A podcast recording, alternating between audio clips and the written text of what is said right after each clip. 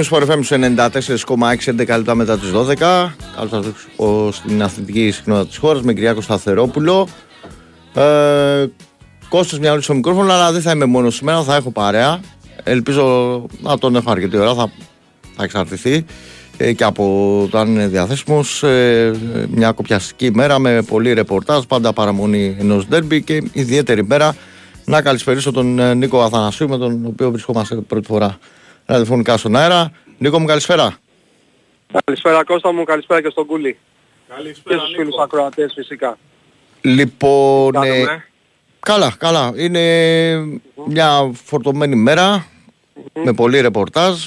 Άνοιξε ε, από τις 26 Δεκεμβρίου και μετά είμαστε μόνιμα φορτωμένοι. Ναι, ναι. Δεν, δεν βαριόμαστε ποτέ.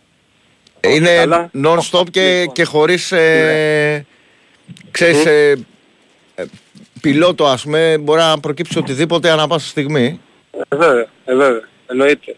Εννοείται. Φυσικά είδηση της ημέρας για να βάλουμε και τον κόσμο σε κλίμα.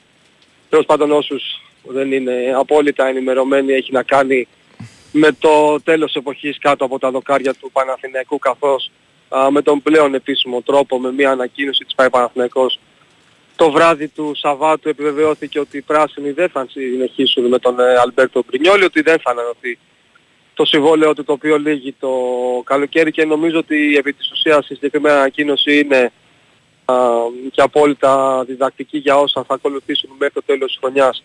Και να πούμε στον κόσμο, Νίκο, ότι mm-hmm. γι' αυτόν ναι. ακριβώς το λόγο ε, ανοίγουμε μαζί την εκπομπή, επειδή έχεις όλο το story και okay. Ε, ίσως πιθανώς και κάποια πράγματα που ε, μέχρι να φτάσουμε εδώ σε αυτό το, τον τρόπο με τον οποίο χωρίζουν οι δρόμοι των δύο πλευρών ε, ίσως θα έχεις, όχι ίσως σίγουρα θα έχεις κάποια πράγματα Σκέψου, παραπάνω να μας πεις.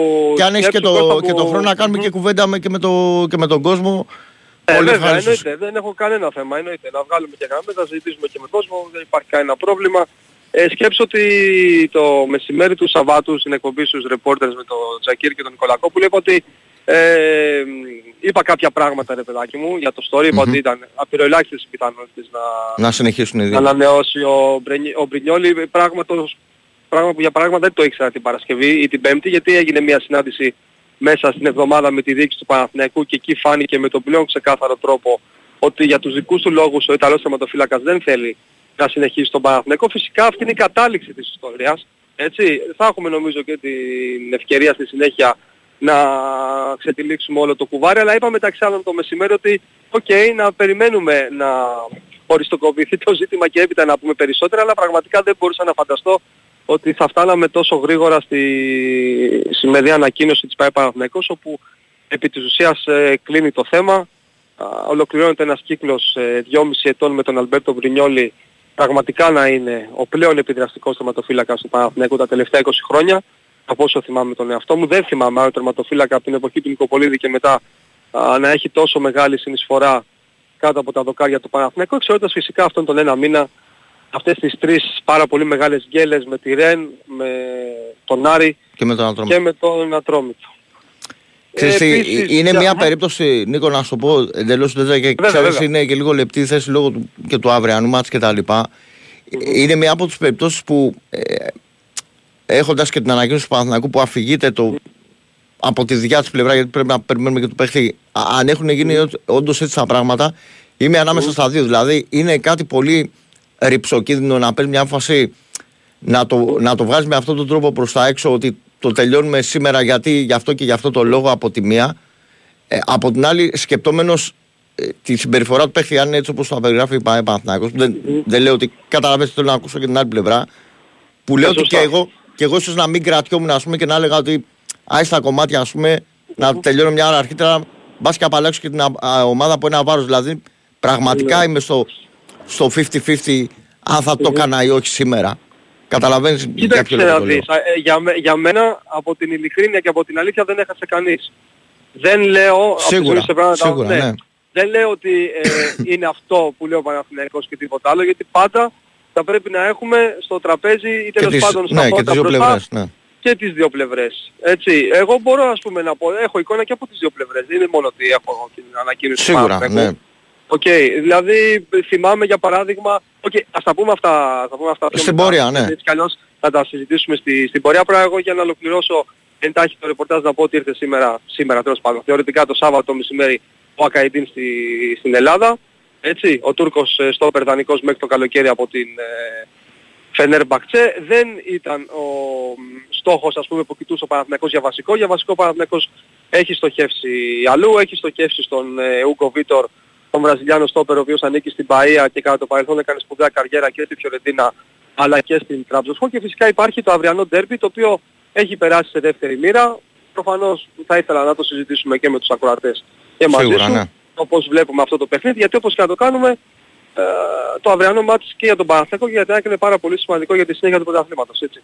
Νίκο μου σε ευχαριστώ τον προτέρων που θα είσαι συντροφιά σήμερα. Να είστε καλά Κώστα, θα πάμε μέχρι τις 2. Νίκος Αθανασίου παρέα με Κώστα Μιαόλη σήμερα θα τα πούμε ε, έγινε πολύ έκτακτα. Θα ήταν εδώ Νίκος να καταλαβαίνετε ότι και τα χρονικά περιθώρια και όπως έγιναν τα πράγματα εξελίχθηκαν ε, μπραγδαία τα, τα γεγονότα. Οπότε είμαστε με Απλά εγώ Κώστα μου το μόνο που θα ζητήσω επειδή είναι η δεύτερη φορά που βγαίνω σε γραμμες και καλό είναι ε, ναι, να, να, εξηγούμαστε, ναι, ναι. να εξηγούμαστε, μπράβο, για να μην παρεξηγούμαστε. Το μόνο που ζητάω, έτσι, είναι κοσμιότητα.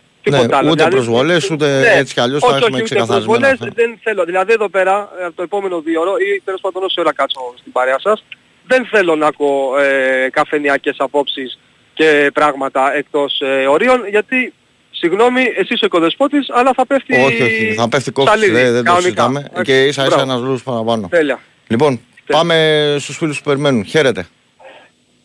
Καλησπέρα.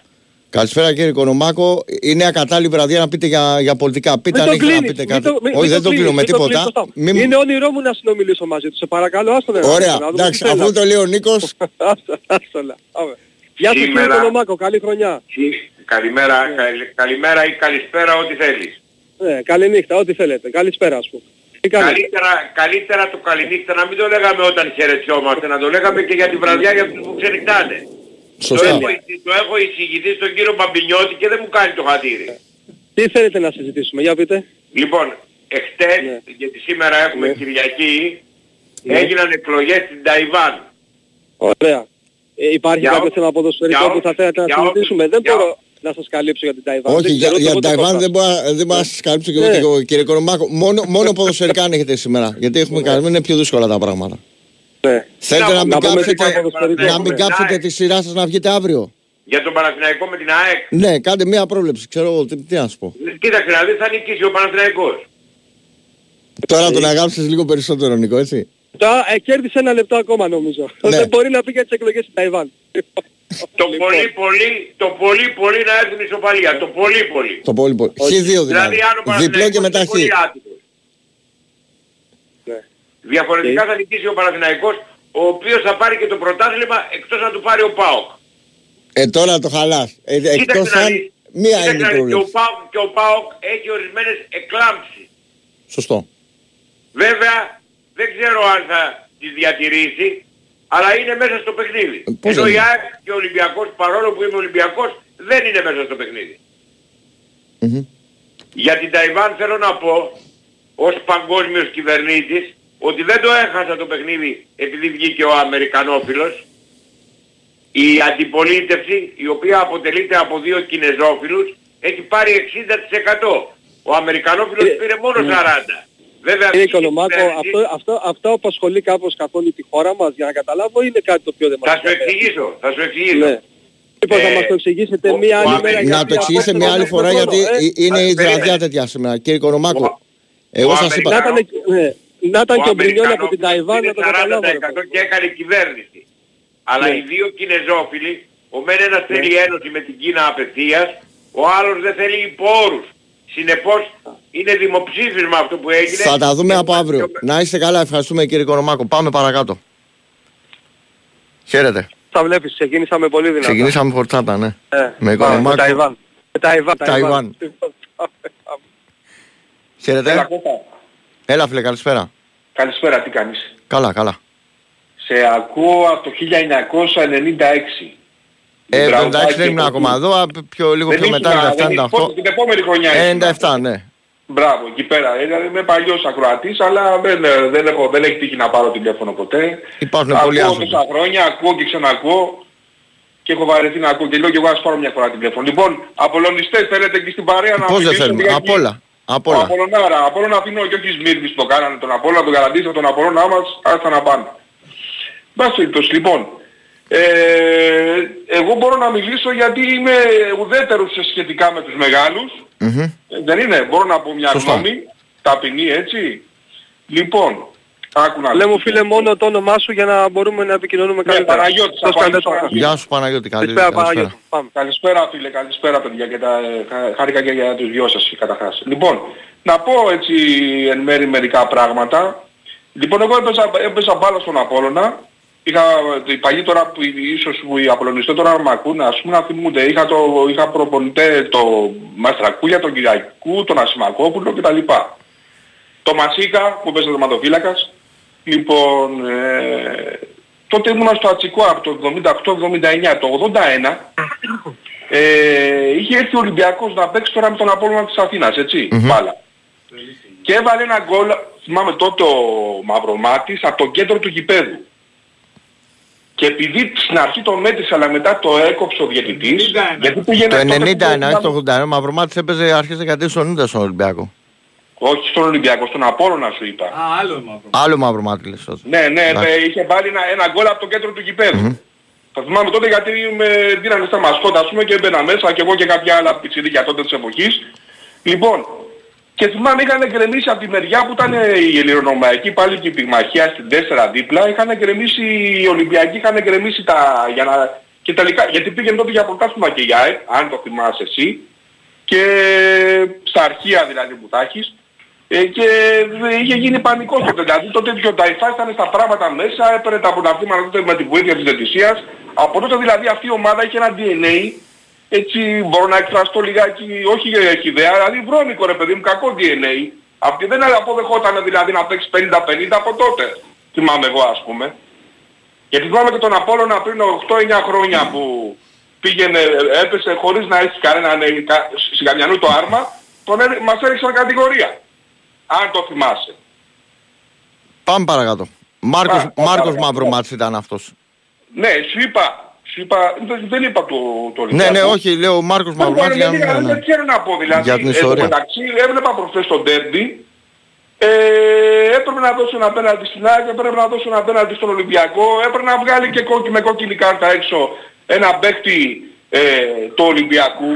Δηλαδή 25 ολόκληρα χρόνια κάνανε τα ίδια και χειρότερα και ήθελα να άξινα το εξής. Τώρα γιατί κλαίγονται. Δεν μπορώ να το καταλάβω αυτό το πράγμα. Δεν αντέχουν δηλαδή το 50-50 ρε παιδί μου. Να αλλάξει λίγο νοοτροπία να δούμε 4-5 ομάδες να, να, να πρωταγωνιστούν. Εγώ συμπαθώ και τον, πολύ και τον Άρη Θεσσαλονίκης ξέρεις. Mm-hmm. Από ομάδες οι οποίες είναι μεγάλες. Για μένα είναι και ο Άρης Θεσσαλονίκης μεγάλη ομάδα, έτσι. Είναι. Ε, βέβαια είναι. Αφού τρία πρωταθλήματα καταρχάς έχει πριν πολλά χρόνια, πριν συμπληρώσει τρία ο, ο, ο παράδειγμα, έτσι δεν είναι; Σωστό. Λοιπόν, εν πάση Πού θέλω να καταλήξω, μη σας κουράσω και πολύ για να πάρει και ο επόμενος. Ότι αυτοί οι άνθρωποι δεν το αντέχουν το 50-50. Η νοοτροπία τους ήταν από τότε. Αν δείτε στη μηχανή του χρόνου, είχαν εγκρεμίσει, είχαν εγκρεμίσει από τη μεριά που ήταν τότε σηματοπλέγματα ας πούμε ακόμα, δεν είχαν, και ήταν και τα τσιμέρα τότε. Λοιπόν, και, και πήγαινε για πρωτάθλημα και η και τελικά το, το, το, το, τελικά ο διαιτητής το, το, με το έτσι θέλει ας πούμε το αγκύρωσε, τα βαντιλίκη για να μην πάρει το πρωτάθλημα και τελικά το πήρε ο Ολυμπιακός. Θα με τον Άρη, αν λέμε για τη χρονιά 79-80, αυτή είναι η χρονιά. 80-81. 80-81 και πάλι ο Ολυμπιακός το πήρε. Ναι, εγώ ε, τι σου λέω, 80-81 που είχε βάλει ένα γκολ από το κέντρο του γηπέδου ο Μαυρομάτης. Του Απόλλων, έτσι. Mm-hmm. Ο Απόλλων. Να είστε λοιπόν, καλά. Ευχαριστώ πάρα πολύ. Να είστε καλά. Σας ευχαριστώ. θέλω να πω το εξής, ότι το 50-50 δεν το αντέχουν. Να πάψουν πια να πούμε να κάνουν έτσι και να μισοκλέγονται και να το αντέξουν λιγάκι. Για να, να θυμηθούν τι κάνουν το σπίτι Δεν χρειάζεται να είσαι... Να είστε καλά. Ούτε προκλητικός ούτε τίποτα. Πάμε παρακάτω. Για πάμε. Χαίρετε. Καλησπέρα. Καλησπέρα φίλε. Ε, Κώστας από Λιβαδιά Ολυμπιακός. Γεια το, αντέχουμε, το αντέχουμε το 50-50. Ε, ε, άλλες μπουρδες δεν αντέχουμε. Τέλος πάντων. Ε, γιατί και παλιά γινόντουσαν διάφορα. Κάτι παιχνίδια στη Ρόδο που ξαναπεζόντουσαν από την αρχή και κάτι τέτοια. Αλλά αυτά δεν τα θυμούνται αυτά, τα ξεχνάνε. Τέλος πάντων, μπορείτε να μου πείτε πώς ήρθε η ακτή ελεφαντοστού τώρα στο Κόπα Αφρικα; Την είχα αφήσει στο 1-0 φίλε μου, κάτσε να σου πω πόσο ολοκληρώθηκε. Γιατί σε 1-0 το άφησα αλλά δεν είδα στη συνέχεια εξέλιξη. Το, το 2-0 ο το Α, το 2-0. Αλλά δεν το είπε τελικό έτσι, δεν ξέρω. Τελειώνει μετά τις 12 μάλλον. Ε, νομίζω ότι πρέπει να έχει τελειώσει νωρίτερα. Ναι, 2-0 ολοκληρώθηκε. Εντάξει, ωραία, ευχαριστώ Στο παιδιά. Καλά, καλά, καλά παιχνίδια ε... να έχουμε αύριο και ψυχραιμία. ψυχραιμία αν αντέχουμε το 50-50, κανένας Έλληνας τελικά δεν το αντέχει, άμα το, άμα το φιλοσοφήσουμε λιγάκι. Μπορεί να είναι και η πιο σωστή άποψη. Καλή, καλή, χρονιά, καλή χρονιά, καλή χρονιά, να καλά, για. Παρακάτω, χαίρετε. Ναι, έρχομαι. Έλα φίλε, ακούμε. Καλό. Έλα φίλε. Σ' ακούμε, ναι. Καλησπέρα. Εγώ μιλάω. Ναι, εσείς. Καλησπέρα σας. Καλησπέρα φίλε. Χρόνια πολλά παιδιά, καλή χρονιά να Χρόνια πολλά, καλή χρονιά. Να είστε καλά. Ε, χαίρομαι που μιλάω μαζί σας. Είμαι ο Σωτήρης από τη Νέα Περάμο. Να είσαι καλά Σωτήρη. Παναθηναϊκός. Και θα ήθελα να πω κάτι για τον Νίκο τον Αθανασίου. Μ' ακούς Νίκο, ε; Ε, φίλε μου, καλησπέρα. Καλησπέρα. Θέλω να πω κάτι. Είμαι πολύ περήφανος που είμαι Παναθηναϊκός. Είμαι 60 χρονών, δεν είμαι μικρός. Και ε. χαίρομαι που υπάρχουν τέτοιοι άνθρωποι σαν και εσένα να λένε τα πράγματα όπως τα λες εσύ. Άρα αισιοδοξώ για ένα καλύτερο αύριο σε αυτό το ποδόσφαιρο. φίλε μου. Σε καλά. Ε, δεν... Απλά ακούω τη φωνή μου διπλή, δεν ξέρω ποιος ευθύνεται γι' αυτό, αν μπορεί κάποιος να το πει. Ναι, ναι, το, το κοιτάζει... Εγώ δεν νομίζω ότι φταίω εγώ παιδιά. Όχι, όχι, το κοιτάζει τώρα ο Κυριάκος. Όχι, όχι, όχι, όχι. όχι.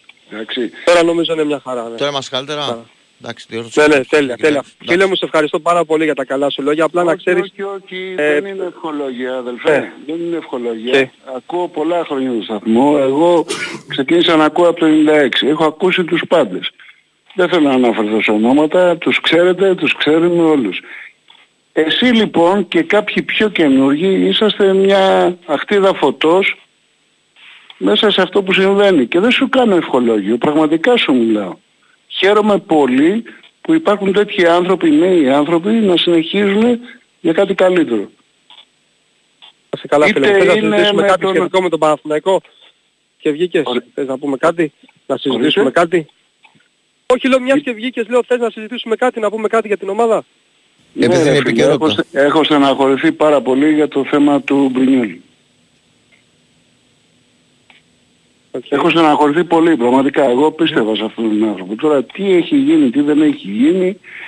Τη μία ε, γίνεται ιστορία με τον ε, Γιωβάνοβιτς που τον αγαπούσαμε όλοι.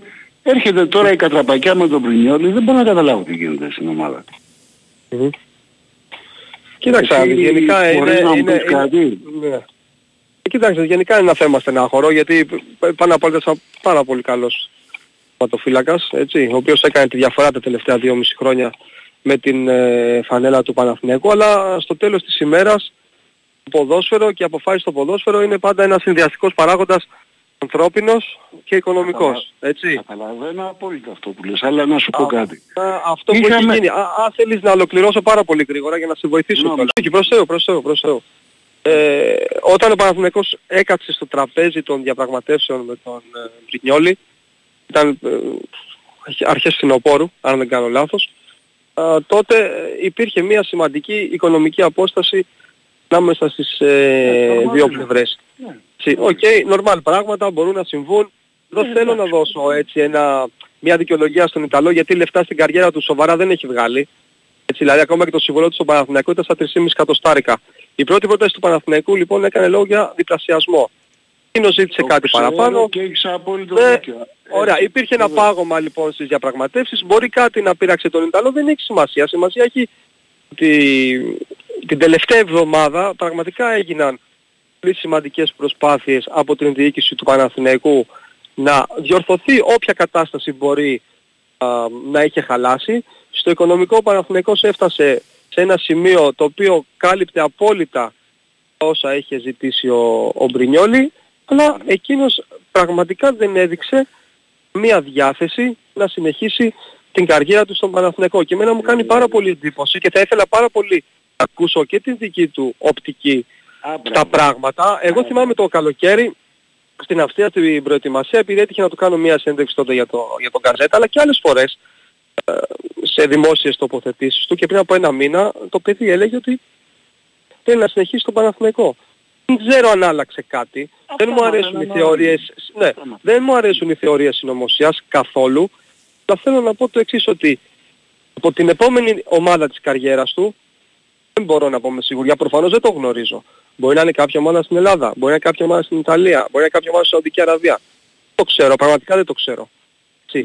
Μπορώ να κάνω καφενείο από την επόμενη ομάδα της καριέρας του νομίζω θα καταλάβουμε πολλά. Ναι βέβαια πάντα φίλε με εννοείται. Στον ελληνικό Νίκο, ωραία. Νίκο μου άκου να δεις κάτι. Δεν, ε, επαγγελματισμός είναι. Εγώ δεν θέλω να καταλήξω εκεί. Εντάξει, επαγγελματίες είναι οι άνθρωποι κάποια στιγμή μπορεί να μας πικραίνει αυτό, αλλάζουν γνώμες, αλλάζουν πράγματα και καταστάσεις.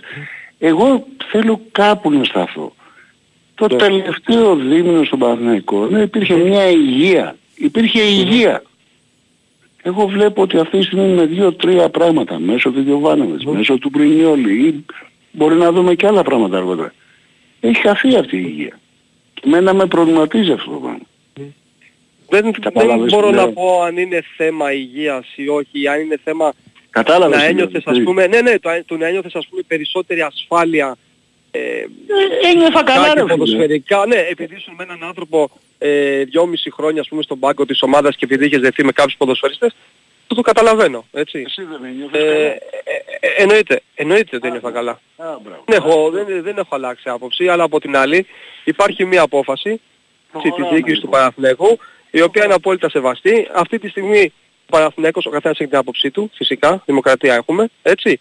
Αυτή τη στιγμή ο Παναθηναίκος είναι πρώτος στο βαθμολογικό πίνακα, συν 2, με, μια, με, ένα, με ένα νέο προπονητή, ναι, φυσικά, με μια κατάσταση με τον Πρινιόλη που τον πληγώνει, ναι, φυσικά, αλλά παιδιά, ο Παναθηναϊκός έχει να πάρει πρωτάθλημα από το 2010. 14 χρόνια πριν. Λοιπόν, το γεγονός, συγγνώμη, το γεγονός ότι το διεκδικεί φέτος, πώς και πέρσι, ε, είναι, είναι κάτι normal, είναι κάτι normal, το να το πάρει θα είναι μεγάλη υπόθεση, αλλά αυτή τη στιγμή ε, νομίζω ότι ε, βρισκόμαστε στη μέση μιας αγωνιστικής περίοδου. Έχεις δίκιο, Νίκο, έχεις δίκιο. Το θέλω να πω. Δηλαδή λίγο, λίγο υπομονή στα πράγματα, ναι, λίγο πιο καθαρή ματιά. Όλους, όλους μας πληγώνουν, όλους μπορεί να μας πληγώνουν κάποια πράγματα. Έτσι είναι το ποδόσφαιρο, έτσι είναι η ζωή, αλλά πάνω απ' όλα στο τέλος της ημέρας είναι η ομάδα, έτσι δεν είναι; Α, βεβαίως. Έτσι θα έπρεπε να είναι. Άκου να σου πω κάτι για να τελειώνουμε. Επειδή χρόνια είμαστε επικραμμένοι, έτσι, ναι. να πάτε κι άλλο σειρά, είμαστε χρόνια επικραμμένοι και είχαμε μπει σε μια υγεία, σε εισαγωγικά ή εκτός εισαγωγικών. Και ξέρεις ναι. κάποια στιγμή αυτό που χαλάει, το βλέπεις να χαλάει κάποια στιγμή, χωρίς να ξέρεις που θα καταλήξει. Μπορεί να καταλήξει πολύ καλά. Εντάξει. Και κάπου λες, «Ε, τι γίνεται ρε φίλε. αυτό είναι το στενάχωρο. Μόνο αυτό λέω. Εντάξει. Να είστε καλά, πάρα πολύ. Έγινε φίλε μου. Ε, πάλι σε ευχαριστώ για τα καλά σου λόγια αδελφέ. Να είστε καλά. Μην το ξαναπείτε φίλε, μέσα από την καρδιά το πάντε. Να είστε καλά. και καλή χρονιά. Να είστε καλά. Νίκο, για πολύ λίγο μια ανάσα διαφημιστικά μας δίνει ο κύριος Να μην Νίκο, είσαι εδώ; Δεν ναι, εδώ είμαι, εδώ είμαι. Νίκος Αθανασίου μαζί μας, Κώστας Μιάουλη στα μικρόφωνα μέχρι τις ε, 2. Ελπίζω να τον έχουμε μαζί. Έχουμε πάρα πολύ ανταπόκριση και πάρα πολύ κόσμο, οπότε θα παρακαλέσω να είναι όσο πιο σύντομη γίνεται η, οι φίλοι ακροατές. Νίκο, θα το πάω. Νομίζω ότι το έπιασε ωραία ο φίλος. Απλά μια δική μου υποσημείωση ότι ε, ναι. πιο πολύ συναισθηματικά είναι δύο ε, σημαντικά πρόσωπα ως προς ε, και για την επιτυχημένη πορεία του Παναθηναϊκού και για το κλίμα που είχε δημιουργηθεί ο προπονητής mm-hmm. και ο τερματοφυλάκης. ίσως γι' αυτό και επειδή έχουν γίνει απανοτά αυτά, ίσως γι' αυτό mm-hmm. υπάρχει και μεγαλύτερη ανησυχία. Εγώ έτσι το αντιλαμβάνομαι. Ναι, OK, okay, κοίταξε για μένα πάντα υπάρχουν δύο διαφορετικές οπτικές γωνίες. Το είναι το ποδοσφαιρικό, το καθαρά ποδοσφαιρικό κομμάτι και το είναι το συναισθηματικό. Ε, συναισθηματικά, πέρα από προπονητές, για μένα ο Ιβάν είναι κάτι διαφορετικό, το αφήνω στην άκρη. Ε, ποδοσφαιρικά, ε, από τότε που ο Μιχάλης Κωνσταντίνου έφυγε από τον Παναθηναϊκό και πήγε στον Ολυμπιακό, δεν έχω ξανασχοληθεί σε συναισθηματικό Απο, επίπεδο. Απόλυτα, απόλυτα ναι, με, το, ναι, με το να με πονέσει ε, ενός, mm-hmm. ε, η απώλεια ενός ποδοσφαιριστή, το να πάει ας πούμε στο μεγάλο αντίπαλο. Όχι, όχι. Ποτέ, ποτέ, ποτέ, γιατί πραγματικά του είχα μεγάλη λατρεία του Μιχάλη και τώρα που γέρασα, ας πούμε, κοντεύω τα 40, μου έχει περάσει, δεν μπορώ να πω, αλλά από τότε πάντα για μένα αυτό που έχει σημασία και αυτό που μετράει είναι, είναι το σήμα μπροστά και όχι το όνομα στην πλάτη. Λοιπόν, πάμε παρακάτω. Πάμε παρακάτω, χαίρετε. Ε, γεια σου Κωστή. Έλα φλε. Κώστας είσαι; Ναι, εγώ είμαι. Εγώ είμαι. Γεια σου Νίκο, πρώτη φορά μιλάμε. Κώστας Ολυμπιακός από την... φίλε μου. Καλησπέρα. Καλησπέρα. Ε, ε, να πω κάτι για τον Πρινιόλη και να το κλείσω γρήγορα. Ε, πάλι καλά που αυτό που έγινε σήμερα, σήμερα έγινε χθες δηλαδή, δεν έγινε παραμονή στο αγώνα με τον Ολυμπιακό. Εγώ προσωπικά ε, δεν θέλω τον Πρινιόλ στον Ολυμπιακό. Πιστεύω ότι ο Πασχαλάκης είναι καλύτερος και πίσω από τον Πασχαλάκη έχω τον Τζολάκη, τον οποίο τον έχω από τους καλύτερους νέους τερματοφυλάκες, όχι μόνο στην Ελλάδα, με πολύ μεγάλες προοπτικές και θα μου στοιχήσει αν φύγει ο Πιτσιρικάς, αλήθεια το λέω. Και το κλείνω εκεί. Εντάξει, επαγγελματίες είναι, μπορούν να κάνουν ό,τι θέλουν. Ε, τέλος πάντων είναι πρόβλημα του Παναθηναϊκού, δεν έχω ασχοληθεί και παραπάνω. Ε, τώρα για το, για το φίλο που πήρε πριν, ε, καλό είναι να, αυτή η εκπομπή να την αρχιοθετήσετε. Έχω ακούσει για, για πρωταθλήματα του Ολυμπιακού με τον Γλανδρή, με τον Γκόκαλη, με τον Μαρινάκη. Για πρωταθλήματα έτσι ε, με βοήθεια διετσίας επί Νταϊφά πρώτη φορά ακούγεται. Εντάξει. Ε, τώρα το 50-50 ε, είναι το πώς, το πώς το βλέπει ο καθένας. Δηλαδή ο φίλος στο παιχνίδι με την ΑΕΚ, έτσι όπως μας τα είπε, είπε ότι δεν δόθηκε από ένα πέναλτι και πρέπει ο Ολυμπιακός να πάρει και μια κόκκινη. Δηλαδή ο Ολυμπιακός ε, είχε τη διετησία στον αγώνα με τη ΑΕΚ. Ε, το 50-50 για το φίλο ήταν αυτό. Εγώ τα τελευταία δύο χρόνια ας πούμε τα παιχνίδια με την ΑΕΚ τα βλέπω ένα 70-30, 80-20 διετησία υπέρ της ΑΕΚ. Ε, άλλοι βγαίνουν και το λένε 50-50. Εντάξει, είναι το πώς το βλέπει ο καθένας. Τέλος πάντων, ε, εγώ αύριο τον τέρμι το βλέπω για χ περισσότερο. Ε, τα παιχνίδια στη Φιλαδέλφια και γενικά ε, ΑΕΚ Παναθηναϊκός ή δεν θα βλέπονται ή θα μπαίνουν πολλά, πολλά γκολ. Ε, αλλά συνήθως μπαίνουν λίγα γκολ και μένουν στο χ. Ε, εντάξει, είναι κρίσιμο παιχνίδι, αλλά έχει ακόμα πολλά, πάρα πολλά παιχνίδια και έτσι όπως έχει γίνει και το πρωτάθλημα στο τέλος με τα play-off και αυτά πιστεύω δεν έχει πολύ μεγάλη σημασία, είναι εντάξει. Και είναι και, και κλεισμένο που είναι... Είναι και κλεισμένο το θηρό. Είναι η πρώτη φορά που σε αυτή Πάρα πολύ άσχημο πράγμα ρε παιδιά ναι. αυτό, δηλαδή είναι τραγικό και μάλιστα εχθές άκουγα και το Μπάμπι που έλεγε ε, όλα ξεκινήσαν από το βόλεϊ και το βόλεϊ του Ολυμπιακού γίνεται με κόσμο. Ε, είναι να γελάς δηλαδή τα μέτρα που παίρνονται στην Ελλάδα. Ε, τέλος πάντων, ε, από τον Ολυμπιακό περιμένω να αλλάξει μια τακτική ρε παιδιά. Δηλαδή ε, το έγραψα και κάπου ότι από το να παίρνεις 10-15 παίχτες ε, του εκατομμυρίου και να χάνονται άλλοι καλοί για ένα και 1,5 εκατομμύριο και να κάνεις δηλαδή τέτοιες προσθήκες να παίρνεις ένα δηλαδή το, το μπιτίκι ας πούμε που πήρε πέρυσι ή το Μπρίνιτς τώρα οι οποίοι τους πλήρωσε ένα 1,5 εκατομμύριο το οποίο πήγε στράφη τελείως δεν ακουμπήσανε. Δηλαδή προτιμάω να δώσεις 3-4 και να φέρεις 4-5 καλούς παίχτες πάνω σε αυτούς να χτίσεις ένα κορμό και κάθε χρόνο να φέρνεις 2-3 για να κάνεις μια ομάδα όπως είχε όλα τα χρόνια ας πούμε, να πρωταγωνιστείς στην Ελλάδα αλλά ακόμα και στην Ευρώπη αυτή η τακτική δεν μπορώ να την καταλάβω. Το να αλλάζεις ε, κάθε τόσο προπονητές, ε, μάνατζερ οι οποίοι φέρνουν τους δικούς τους παίχτες. Τώρα ξέρω εγώ πήγε ο Άλβες στην Πορτογαλία. Εντάξει ακούμε για πολύ καλούς παίχτες. Μακάρι να φέρει αυτούς αυτούς που γράφονται, αλλά δεν νομίζω να έρθουν. Να έρθουν γιατί δηλαδή ο άλλος τώρα το αμυντικό χάβα αυτός ο ψηλός, δεν θυμάμαι πώς τον λένε, ο οποίος έχει χρηματιστηριακή αξία 16 εκατομμύρια, δεν μπορώ να καταλάβω πώς μπορεί να τον φέρει. Όταν δεν μπορεί να φέρει ας πούμε τον Όρτα που ζητάει μπράγκα 6, δίνει 4, θα φέρει τον άλλο που κάνει 15. Ε, νομίζω ότι του Όρτα έτσι κι αλλιώς από ό,τι άκουγα και χθες ο Κώστα έχει ατονίσει. Ναι, Εντάξει, ο Μουσράτ είναι καλός Είναι πολύ καλή, πολύ καλή περίπτωση ο Μουσράτ από τον Όρτα. 16 εκατομμύρια στοιχίζει αυτός ο Πέλσης. Εγώ ρώτησα τον Κότο μεσημέρι όταν μου το είπε πώς μπορεί να γίνει, γιατί μου έκανε και εμένα ναι. πολύ μεγάλη ναι, απορία και εντύπωση, χωρίς να θέλω ούτε να υποτιμήσω την οικονομική δυνατότητα του Ολυμπιακού, ούτε τον ποδοσφαιριστή. Έτσι, απλά είχα την ίδια απορία που έχεις και εσύ. Ε, και μου λέει θα γίνει. Ε, από τη στιγμή που το λέει το του Κώστα θα γίνει και θα μάθουμε νομίζω και στην πορεία τον τρόπο που θα γίνει, αν γίνει αυτή η μεταγραφή. Επειδή εμείς είχαμε κληρωθεί με την Πράγκα το καλοκαίρι, ο Παναθηναϊκός όπως ξέρεις, είχε τραυματιστεί ναι, ναι. ο Αλμουσράτης στο πρώτο παιχνίδι στην Πορτογαλία. Μπράβο, και στη θέση του είχε μπει όρτα σε εκείνο το μάτς, αλλά επειδή είχαμε δει και όλα τα προηγούμενα παιχνίδια της Πράγκα και τα επόμενα, ε, πολύ καλή περίπτωση. Και εμένα θα μου κάνει πολύ μεγάλη εντύπωση ναι, να έρθει στην Ελλάδα αυτός ο ποδοσφαίρις. Μακάρι να έρθει, ξέρω εγώ τι να πω, αλλά μου φαίνεται απίστευτο. Και κάθε χρόνο γίνεται αυτό το πράγμα. Δηλαδή ζη, ζητάνε παίχτες που στο τέλος δεν έρχονται είτε λόγω α, ε, του ελληνικού πρωτάθλημα το απαξιούν είτε λόγω χρημάτων και καταλήγεις ας πούμε σε δύο-τρεις σειρές πιο κάτω. Ας πούμε. Και νομίζω ότι... Τα από... υπόλοιπα που είπες πάντως έχεις απόλυτο δίκιο, το σκεπτικό σου και η λογική σου νομίζω είναι ναι. απόλυτα σωστή. Δεν μπορεί να ναι. υπάρχει μια συνέχεια σε μια ομάδα, οποιαδήποτε ομάδα έτσι όπως και αν λέγεται αυτή, όταν αλλάζει συνέχεια προπονητές. Δεν μπορεί να γίνει αυτό. Πρέπει κάποιος να στηριχθεί πραγματικά και να του δοθεί χρόνια ας πούμε συγκεκριμένα σε μια θέση και δεν ναι. έχει έρθει ένα εξτρέμ της προκοπής, έχουν περάσει 20, δηλαδή από τους 20 είτε ένας δεν άξιζε να παίξει τους δοκιμάζουν όλους για 2-3 μήνες και πάνε mm. και φεύγουν μαζί με τους προπονητές που έρχονται. Εντάξει, αυτά είναι προβλήματα, μπράβο. Αυτά είναι προβλήματα τα οποία μπορούν να προκύψουν σε ένα ποδοσφαιρικό σύλλογο κυρίως μέσα από τη συνεχόμενη αλλαγή προπονητών. Και ξέρεις yeah. κάποιοι πόντους είναι καλοί ποδοσφαιριστές να χαθούν. Και να κλείσω, γιατί εγώ είμαι λίγο πιο μεγάλος από σένα, όσο εσένα σου στήχησε με τον Κωνσταντίνο, εμένα ακόμα δεν, μπορούσα, δεν μπορώ να ξεπεράσω τον Γαλάκο. Πολλά χρόνια πίσω.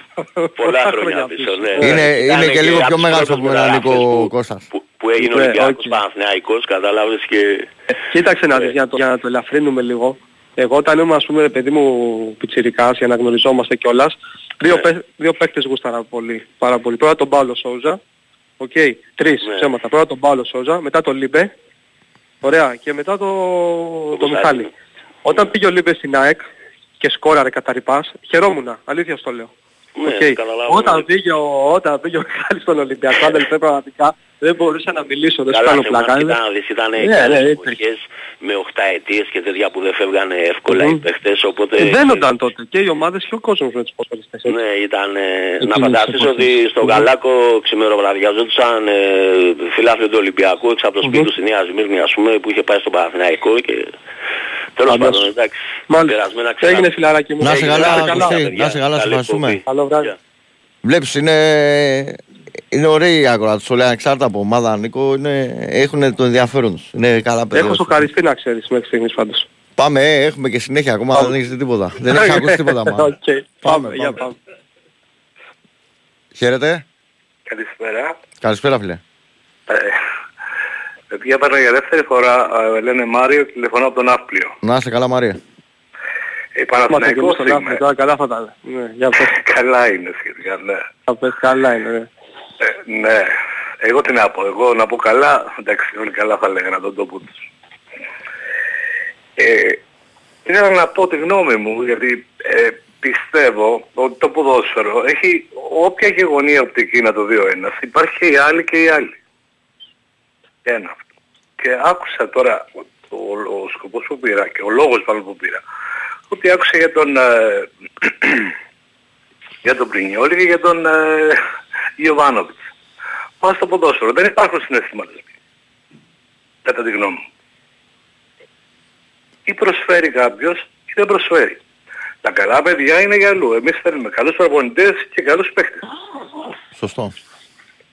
Άρα τώρα το να μείνουμε, το να συζητάμε αν ο Γιωβάνοβιτς ήταν καλός ε, στο να λέει τα πράγματα πώς είναι.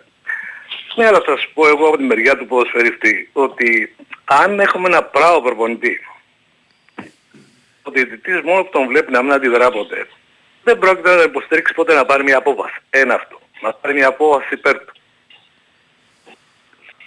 Δεύτερον, έχει τρία χρόνια που δεν θα εγώ. Εγώ μπορώ, μπορώ ή θες να ολοκληρώσεις. Ωραία, βεβαίως και μπορείς.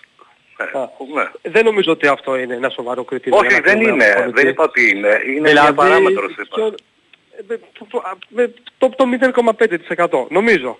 Ποιο, δηλαδή αυτό προσπαθώ το να επηρεάζει ένας προπονητής στον πάγκο, τον διαιτητή για να παίρνει τα σφυρίγματα δεν νομίζω ότι αυτό μπορεί να παίρνει σφυρίγματα. Ναι, άλλο πράγμα. Παίρνει και άλλο. Να φωνάζει, να φωνάζει, να τραμπουκίζει. Εγώ δεν χρησιμοποιήσω καταρχήν λέξη φωνάζει, είναι άλλο πράγμα. είναι άλλο άλλο. Πώς; Για, μπορείς να μου το εξηγήσεις πραγματικά θέλω να το καταλάβω. Δηλαδή πώς ε, επηρεάζει το Είπα ότι όταν ξέρει ναι. ο διαιτητής ότι δεν πρόκειται ναι. ό,τι και να κάνει να υπάρξει ναι. αντίδραση. Α, μιλάμε ναι. για τον Παναθηναϊκό. Δεν μιλάμε ναι. παιδιά, δεν ξέρω ποια μάλλον να πω, μην την μην παρεξηγηθώ κιόλας. Δεν λέω ναι. καμία. Μιλάω για τον Παναθηναϊκό. Μιλάμε. Ναι.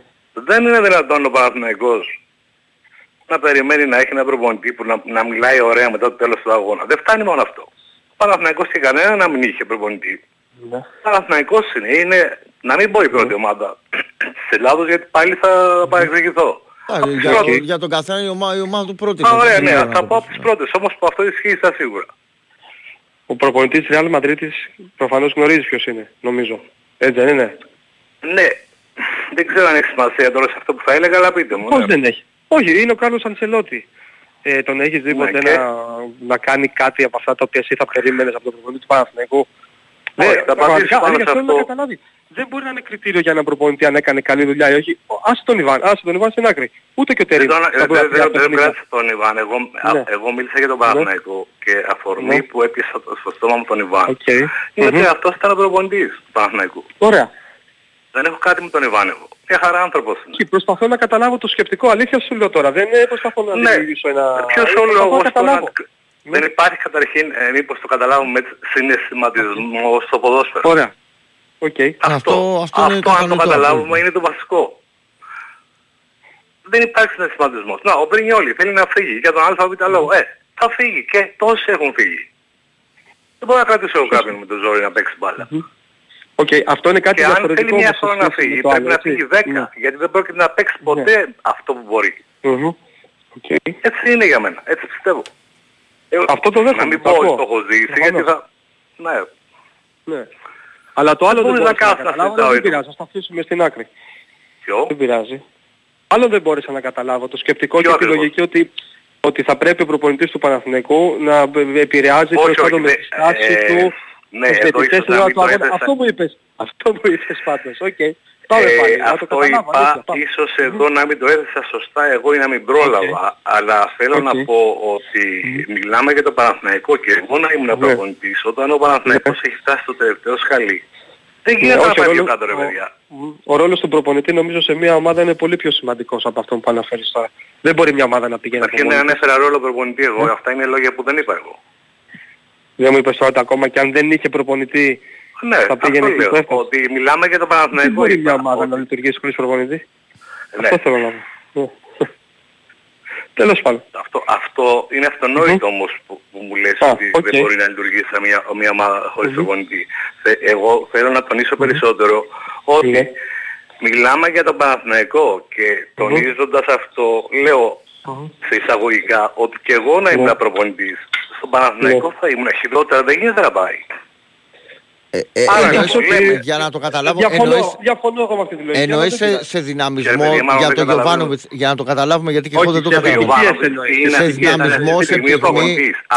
Αν ήταν κάποιος άλλος... Τι, τι δεν σου έκανε στον Γιωβάνοβιτς θέλω να καταλάβουμε ρε παιδί μου και εγώ και ο Νίκος προφανώς. Αυτό που προσπαθώ να ε, καταλάβουμε. Θες το όπως θες, απλά να το καταλάβουμε. Δηλαδή να, να πεις αυτό και να είναι αυτό. Δηλαδή τι, τι δεν σου έκανε, ήταν κακός αλλαγές, ξέρω εγώ. Τι δεν μου έκανε ο Γιωβάνοβιτς. Ναι, σε, Μα, σε ποιο τομέα έχει θερούσε κατά τη γνώμη σου. Αυτό προσπαθούμε να καταλάβουμε. Καταρχήν δεν τολμούσε. Είναι στο Παναμαϊκό αν δεν τολμήσεις. Αν δεν τολμήσεις στο Παναμαϊκό να κάνεις κάτι. Να κάνεις κάτι. Να, π.χ. ο καινούργιος προπονητής που έχουμε τώρα, ο Τούρκος. Mm-hmm. Με το που ήρθε, είδε ότι κάτι, κάτι δεν πάει ρε παιδιά εδώ πέρα, κάτι πρέπει να κάνω δεν στάθηκε τετριμένα. Ε, π.χ. παίρνει τον κότσερ και τον βάζει στο κέντρο. Έκανε μια αλλαγή, τόλμησε. Αν τώρα περιμένουμε το ίδιο και το ίδιο και το ίδιο συνέχεια. Ε, δεν γίνεται να αλλάζει ο Πέρες την μπάλα δεξιά και αριστερά, δεξιά και αριστερά. Ε, η ε, ΑΕΚ κανονικά για μένα θα έπρεπε να ήταν 10 βαθμούς μπροστά από μας. Γιατί ο Αλμέιδα έχει νοοτροπία, ε, η οποία είναι του νικητή, θα έχει νοοτροπία του να κάτσει να κάνει ε, καλή συνέντευξη στο τέλος. Δεν τον ενδιαφέρει αυτό. Πρέπει να τον ενδιαφέρει και αυτό, πρέπει να είναι κόσμημα σε αυτό ο προπονητής της κάθε μεγάλης ομάδος, αλλά το πρώτο που θα πρέπει να τον ενδιαφέρει για μένα, θα πρέπει να τον ενδιαφέρει τι κάνει η ομάδα του και τι πρέπει να κάνει για την ομάδα του. Έχετε, ε, σίγουρα θα έχετε δει τα πλάνα από κοντά, το Γιωβάνοβιτς, όταν έδινε οδηγίες, έτρεμαν τα χέρια του και το πρόσωπό του. Ναι ή όχι; Καλά, αυτό είναι και θέμα έντασης. Δεν είναι... και, σαν, και σαν παίξι είχε πολύ νεύρο. Το, επειδή εγώ, πάντα έχει ένταση επειδή εγώ, το, εγώ τον έχω ζήσει... δύο φορές και τρεις. Ε, επειδή εγώ τον έχω ζήσει σαν παίχτη και ε, ε, ήμουνα και σε μάτσο του Ηρακλή σημαντικά ας πούμε και κόντρες με την Άκη, εκδρομές και τα λοιπά και ε, έβλεπα από τότε, από όταν ήμουν και ο παδός ακόμα πρόσεχα τις αντιδράσεις των, των ανθρώπων και των παιχτών.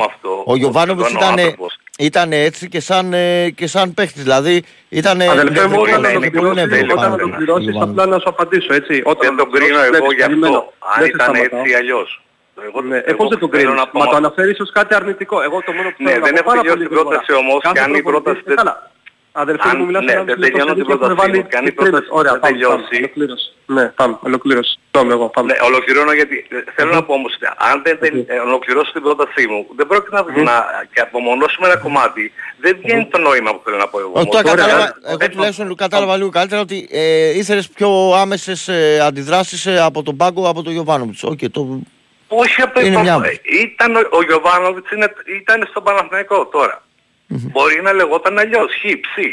Ναι, εντάξει, καταλαβαίνω, οποιοδήποτε. Για τον Παναθηναϊκό μιλάμε, το ξαναλέω, αυτό με ενδιαφέρει εμένα. Δεν με ενδιαφέρει αν ήταν ο Γιωβάνης ε, προπονητής. Mm.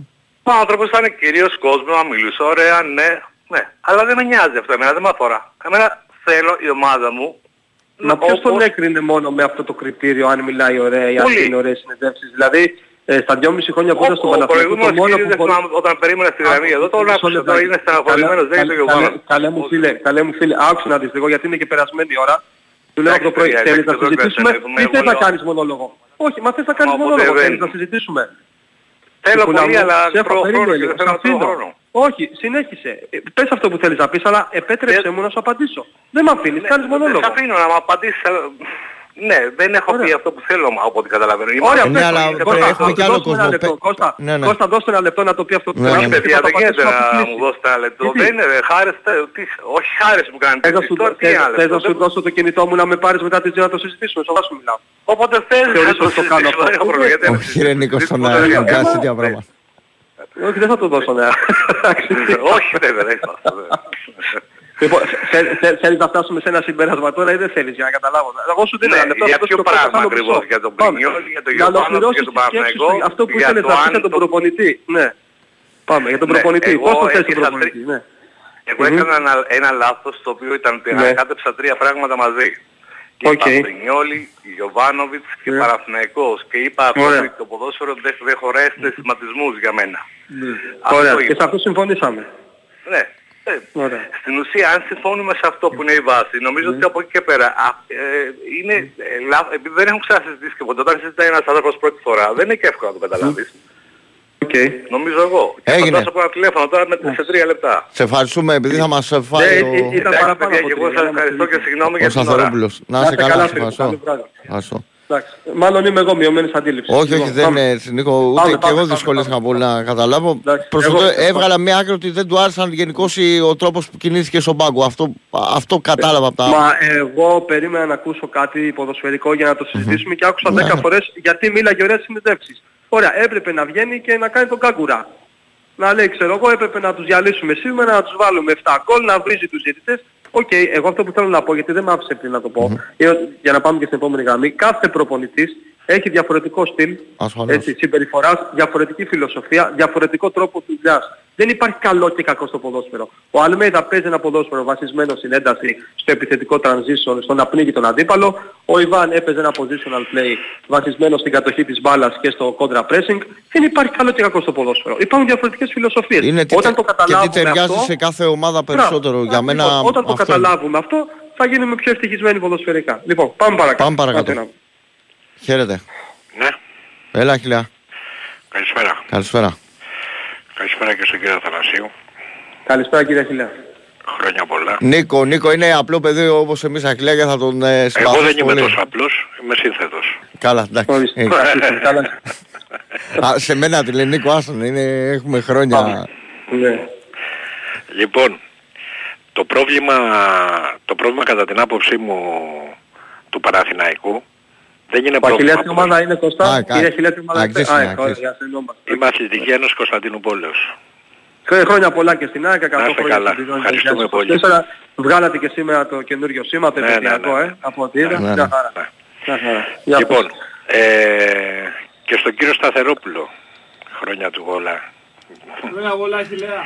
Χρόνια πολλά, αδελφέ μου, να είσαι καλά. Ό,τι Τι κάνει, ο Κούλης κλείνει τα 100. Λοιπόν.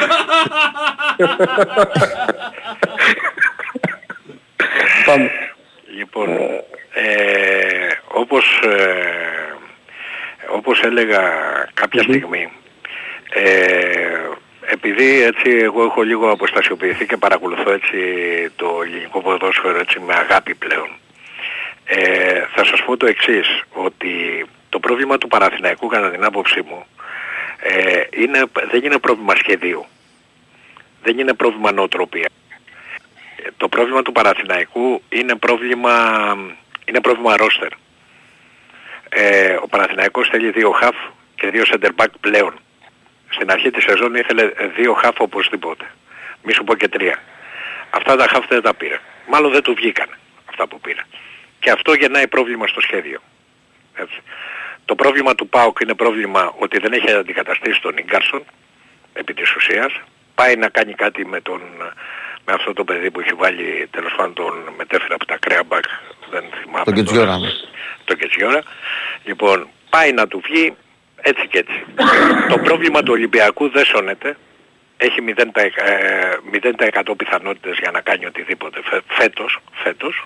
Ό,τι και να πάρει, του χρόνου βλέπουμε.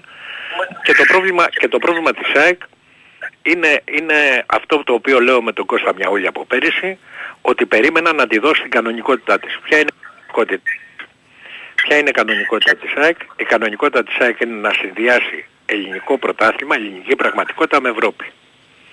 Δυστυχώς στο πρώτο της στόχο και βασικό κατά την άποψή μου, για άλλους είναι η Ελλάδα. Αυτό ο βασικός στόχος ε, είναι η Ευρώπη κατά τη γνώμη μου. Ε, μάλλον δεν τα κατάφερε. Έτσι. Λοιπόν, ε, ωστόσο παραμένει μια γοητευτική ομάδα, πράγματι, η οποία όμως δεν ξέρω εάν θα αντέξει στην ελληνική πραγματικότητα. Ε, δηλαδή, ο άλλος από πάνω, και μιλάω για τον Λουτσέσκου, είναι καλεπού. Είναι αλεπού δηλαδή τον πάγκον. Μπορεί να μην τον γουστάρουμε εμείς, ε, εγώ προσωπικά τουλάχιστον, όσο αφορά τη στάση του, να πάω λίγο και στο φίλο προηγουμένως, γιατί ο φίλος προηγουμένως με απλά λόγια αν μου επιτρέπετε, ήθελα να πει κυρίως για την προσωπικότητα του Γιωβάνοβιτς, αυτό έχει να κάνει με το τι αρέσει στον καθένα μας. Εμένα παραγμένως χάρη μου αρέσει. Σε άλλον μπορεί να μην αρέσει. Καταλάβατε. Έχει να κάνει, ε, όπως εμένα μου κάνει σαν feeling μου κάνει ο Αλμέιδα και δεν μου έκανε ξέρω εγώ ο Φερέρ όπως τον έβλεπα. Είναι καλοί προπονητές και δύο. Δεν θα βγάλω όμως άχρηστο το Φερέρ επειδή δεν μου έκανε, ίσα ίσα έκανα ύμνους τότε στο Μιαούλι για το Φερέρ. Έτσι και το θυμάται.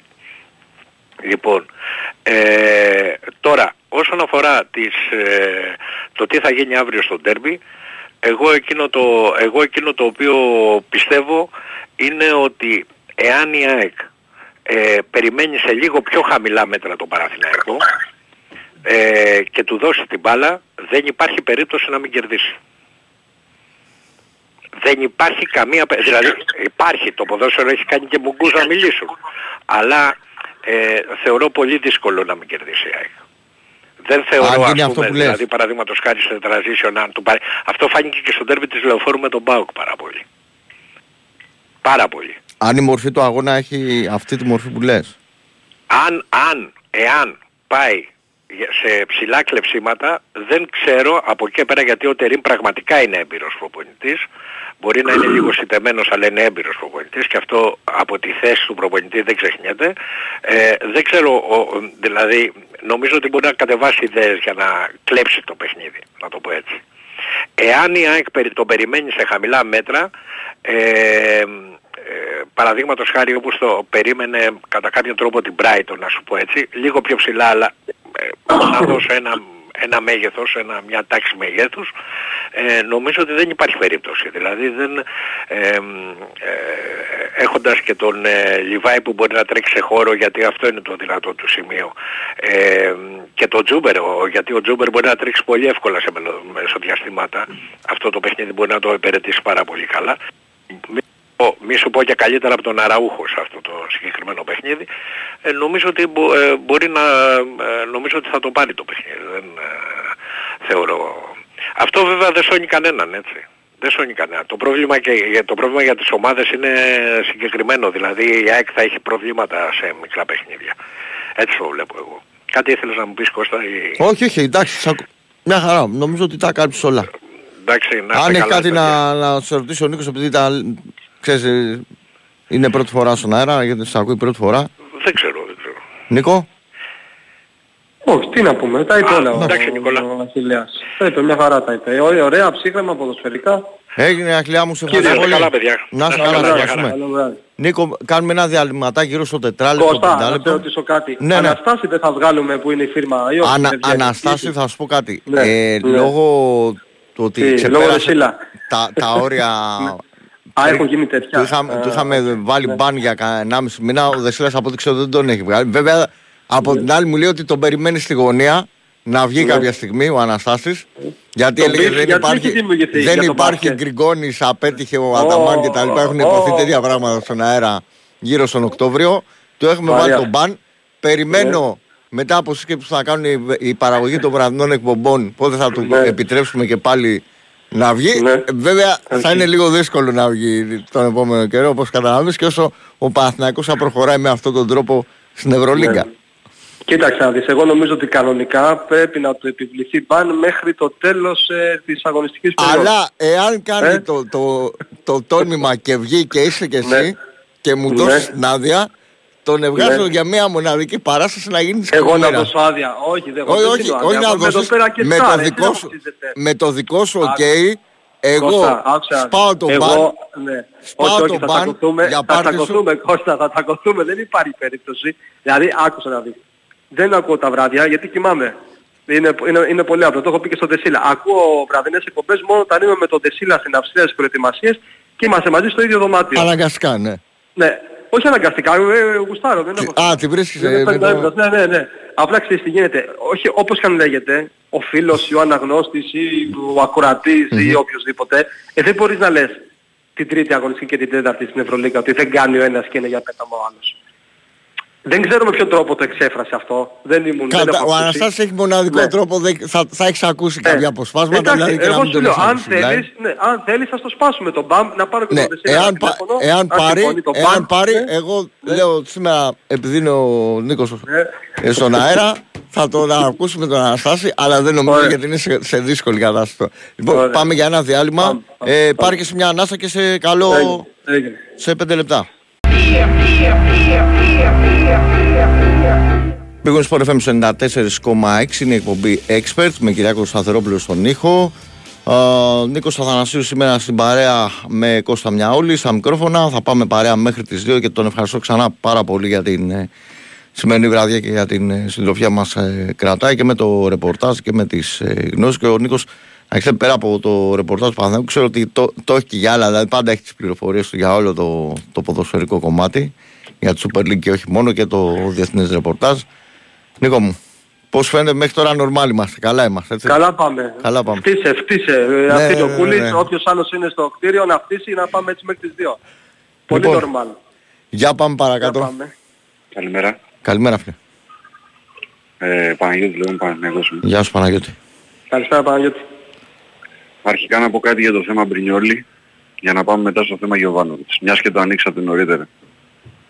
Για μένα για το θέμα Μπρινιόλη και κάθε Μπρινιόλη είναι θέμα της εκάστοτε διοίκησης να τελειώσει ένα τέτοιο θέμα πριν μπει στο τελευταίο εξάμεινο. Ξέρεις από το καλοκαίρι ότι σε έξι μήνες ο ποδοσφαιριστής σου μπορεί να μιλήσει με τον οποιονδήποτε. Κάθεσαι, συζητάς και βλέπεις αν θες να πας παρακάτω. Γιατί, Γιατί μιλάμε για ποδοσφαιριστές οι οποίοι δεν περιμένεις προφανώς το τελευταίο εξάμεινο να πεις ότι είναι ακόμα υποκρίση και υποαξιολόγηση. Δεν περίμενε κάποιος δηλαδή να, να δει τον Πρινιόλη φέτος για να πει αν θα τον κρατήσουμε ή αν θα πάμε για κάτι καλύτερο. Έχεις πάρει μια πρόκληση με τη Μαρσέη, έχει παίξει παιχνίδια υψηλού επίπεδου. Άρα ξέρεις ότι ο παίκτης σου κάνει θεωρητικά. Δεν ξέρω αν διαφωνούμε μέχρι εδώ.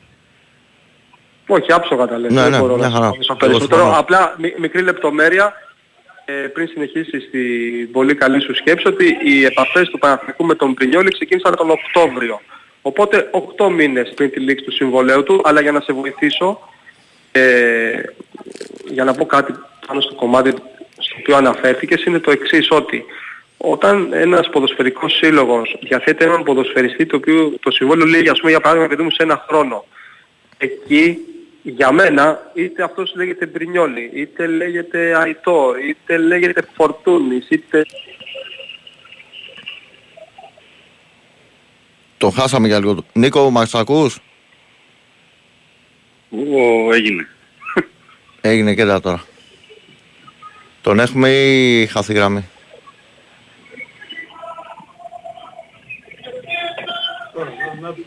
Νίκο, θα το, θα το ξαναπάρουμε για, για να συνεχίσει τη σκέψη. Ε, βάζουμε ένα πολύ μικρό μια ανωτελεία και συνεχίζεις εσύ με τον okay.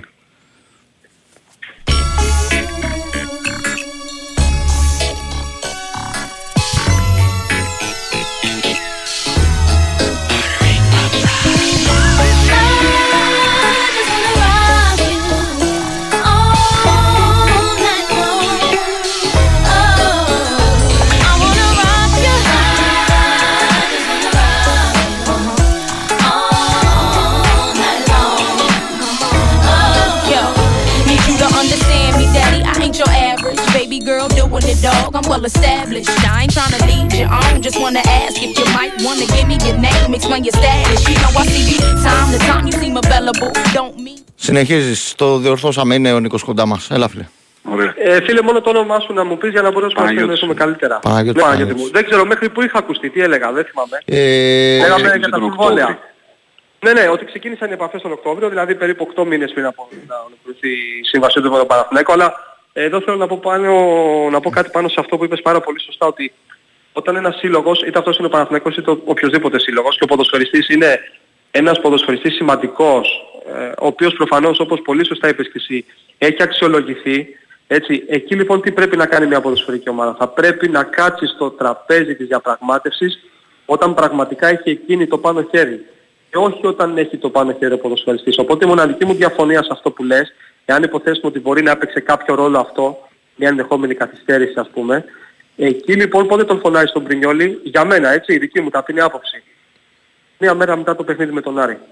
Στο τέλος της προηγούμενης αγωνιστικής περίοδου. Που ξέρεις, ξέρεις πόσο σημαντικός είναι, μπορεί βέβαια η κατάληξη των πραγμάτων να ήταν η ίδια. Έτσι, να φτάναμε εδώ που έχουμε φτάσει μέχρι στιγμής. Αλλά το καλοκαίρι μεσολάβησαν δύο πολύ σπουδαίες προκλήσεις του Παναθηναϊκού, η μία κόντρα στη Μαρσέικ με απόλυτο πρωταγωνιστή τον Πρινιόλη. Υπήρξαν και κάποια παιχνίδια στο Europa League που ήταν πάρα πολύ καλός και με την Villarreal και με την Maccabi Haifa.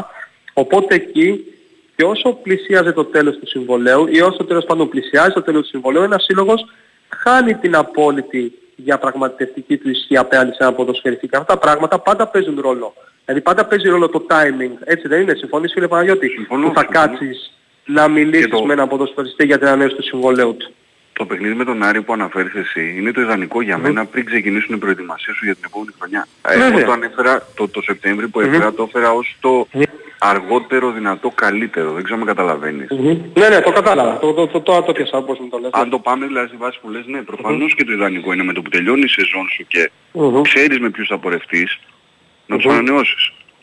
Όπως πολύ σωστά έπραξε ο Παναθηναϊκός για παράδειγμα στην περίπτωση του Ιωαννίδη για να το λέμε και αυτό πριν από λίγους μήνες γιατί ο Φώτης ήταν ένας από τους πλέον ε, χαμηλόμισθους στον ε, Παναθηναϊκό και ήταν άδικο ποδοσφαιρικά για παράδειγμα να έχει ένα συμβόλαιο πάρα πολύ μικρό. Ναι, και φυσικά οποίο... ήταν πολύ σημαντικό να τον κρατήσεις για τα επόμενα χρόνια. Έτσι, να έχεις ως σύλλογος ε, διαφορετική καλύτερη διαπραγματευτική ισχύ όταν θα έρθει για παράδειγμα κάποιος το καλοκαίρι ή το επόμενο καλοκαίρι να τον ζητήσει. Έτσι. Νομίζω ναι. καταλαβαίνουμε όλοι αυτό. Το οποίο παράδειγμα όμως που αναφέρεις, εγώ θα σου πω ότι αν ο Ιωαννίδης δεν έπαιρνε, τυχαίο είναι το νούμερο, mm. 100.000 ευρώ και έπαιρνε ένα εκατομμύριο ευρώ, εγώ δεν ξέρω κατά πόσο ο Παναθηναϊκός θα τον είχε ανανεώσει. Δηλαδή θεωρώ ότι περισσότερο εκεί η ανανέωση έγινε στα πλαίσια της αδικίας.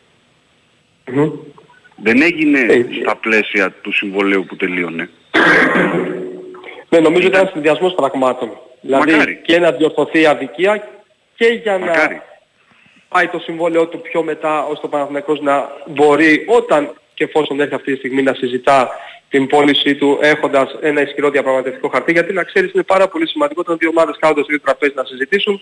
Όταν το συμβόλαιο του ποδοσφαιριστή λέγει σε ένα χρόνο σε έξι μήνες η ομάδα η οποία θέλει να πουλήσει καταλαβαίνουμε όλοι ότι είναι σε πολύ δύσκολη θέση. Έτσι. Γι' αυτό αυτά είναι πράγματα τα οποία θα πρέπει να υπάρχει πάντα μια πρόβλεψη από κάθε ποδοσφαιρικό σύλλογο. Για να μην μακρηγορήσω, εγώ θα πω ότι το γεγονός ότι έχουμε Χουάνκαρ, Αϊτόρ και Μπρινιόλι, οι οποίοι στο ίδιο καθεστώς, με διαφορετική έκβαση αποτελέσματος βέβαια, δείχνει ότι κάτι δεν λειτουργεί σωστά. Για μένα είναι δεδομένο αυτό το πράγμα. Και σε κάθε περίπτωση είναι... Εννοείς, εννοείς για, το, για το παρέλθον έτσι, γιατί εννοείς, είχε συμβεί στις αντίστοιχες υποθέσεις ναι, ανανεώσεων και του Χουάνκαρ και του Αϊτόρ. Ναι. Θες, παίχτες που ήξερες ναι. ότι θες, έφτανες για διαφορετικούς μεν λόγους, αλλά πάντα έφτανες, τελευταία mm-hmm. στιγμή να κυνηγάς την υπογραφή. Εντάξει, ο Αϊτόρ δεν τράβηξε τόσο πολύ, του Χουάνκαρ όντως είχε φτάσει τελευταία στιγμή. Αλλά το Αϊτόρ δεν τράβηξε τόσο πολύ, απλά είχε μεσολαβήσει ο τραυματισμός εκείνος σοβαρό στο γόνατο και υπήρχε, ξέρεις, λίγο ένα θεματάκι αυτό με τις επεμβάσεις, με τα χειρουργία και, και όλα αυτά. Αλλά okay. όμως σε στιγμή που έφτασε, θα μπορούσε να ανοίξει η επικοινωνία με άλλους συλλόγους. Όχι τόσο κοντά, αλλά για εκεί πήγαινες. Δηλαδή νομίζω ανανέωσε Νοέμβριο. Δεν είχαμε περάσει το τελευταίο εξάμεινο σίγουρα. Δηλαδή δεν είχαμε πατήσει τον Ιανουάριο. Όχι, στον Αϊτόρ του Χουάν, του Χουάν είχε φτάσει τελευταία στιγμή. Ε, είχε αρχίσει να είναι σε επίπεδο παραφιλολογίας. Ε, ε τότε έκλεινε ο Αϊτόρ στην ναι, ναι. πάλι, αυτό το θυμάμαι. Ε, ναι. Το θέμα μου εμένα είναι ότι φτάνουμε δύο μήνες πριν, μην το πάμε τόσο στενά χρονικά. Ενώ ότι ναι, ναι, ναι, ξέρεις ότι ο Αϊτόρ έρχεται σαν καλύτερος παίχτης. Τραυματίστηκε, μπαίνει στο τελευταίο χρόνο, τον ανανεώνουμε. Δεν κάθομαι να περιμένουμε 6 μήνες, 8 μήνες, δεν, δεν με νοιάζουν τα νούμερα ακριβώς. Η κεντρική ιδέα για μένα αυτή είναι όμως.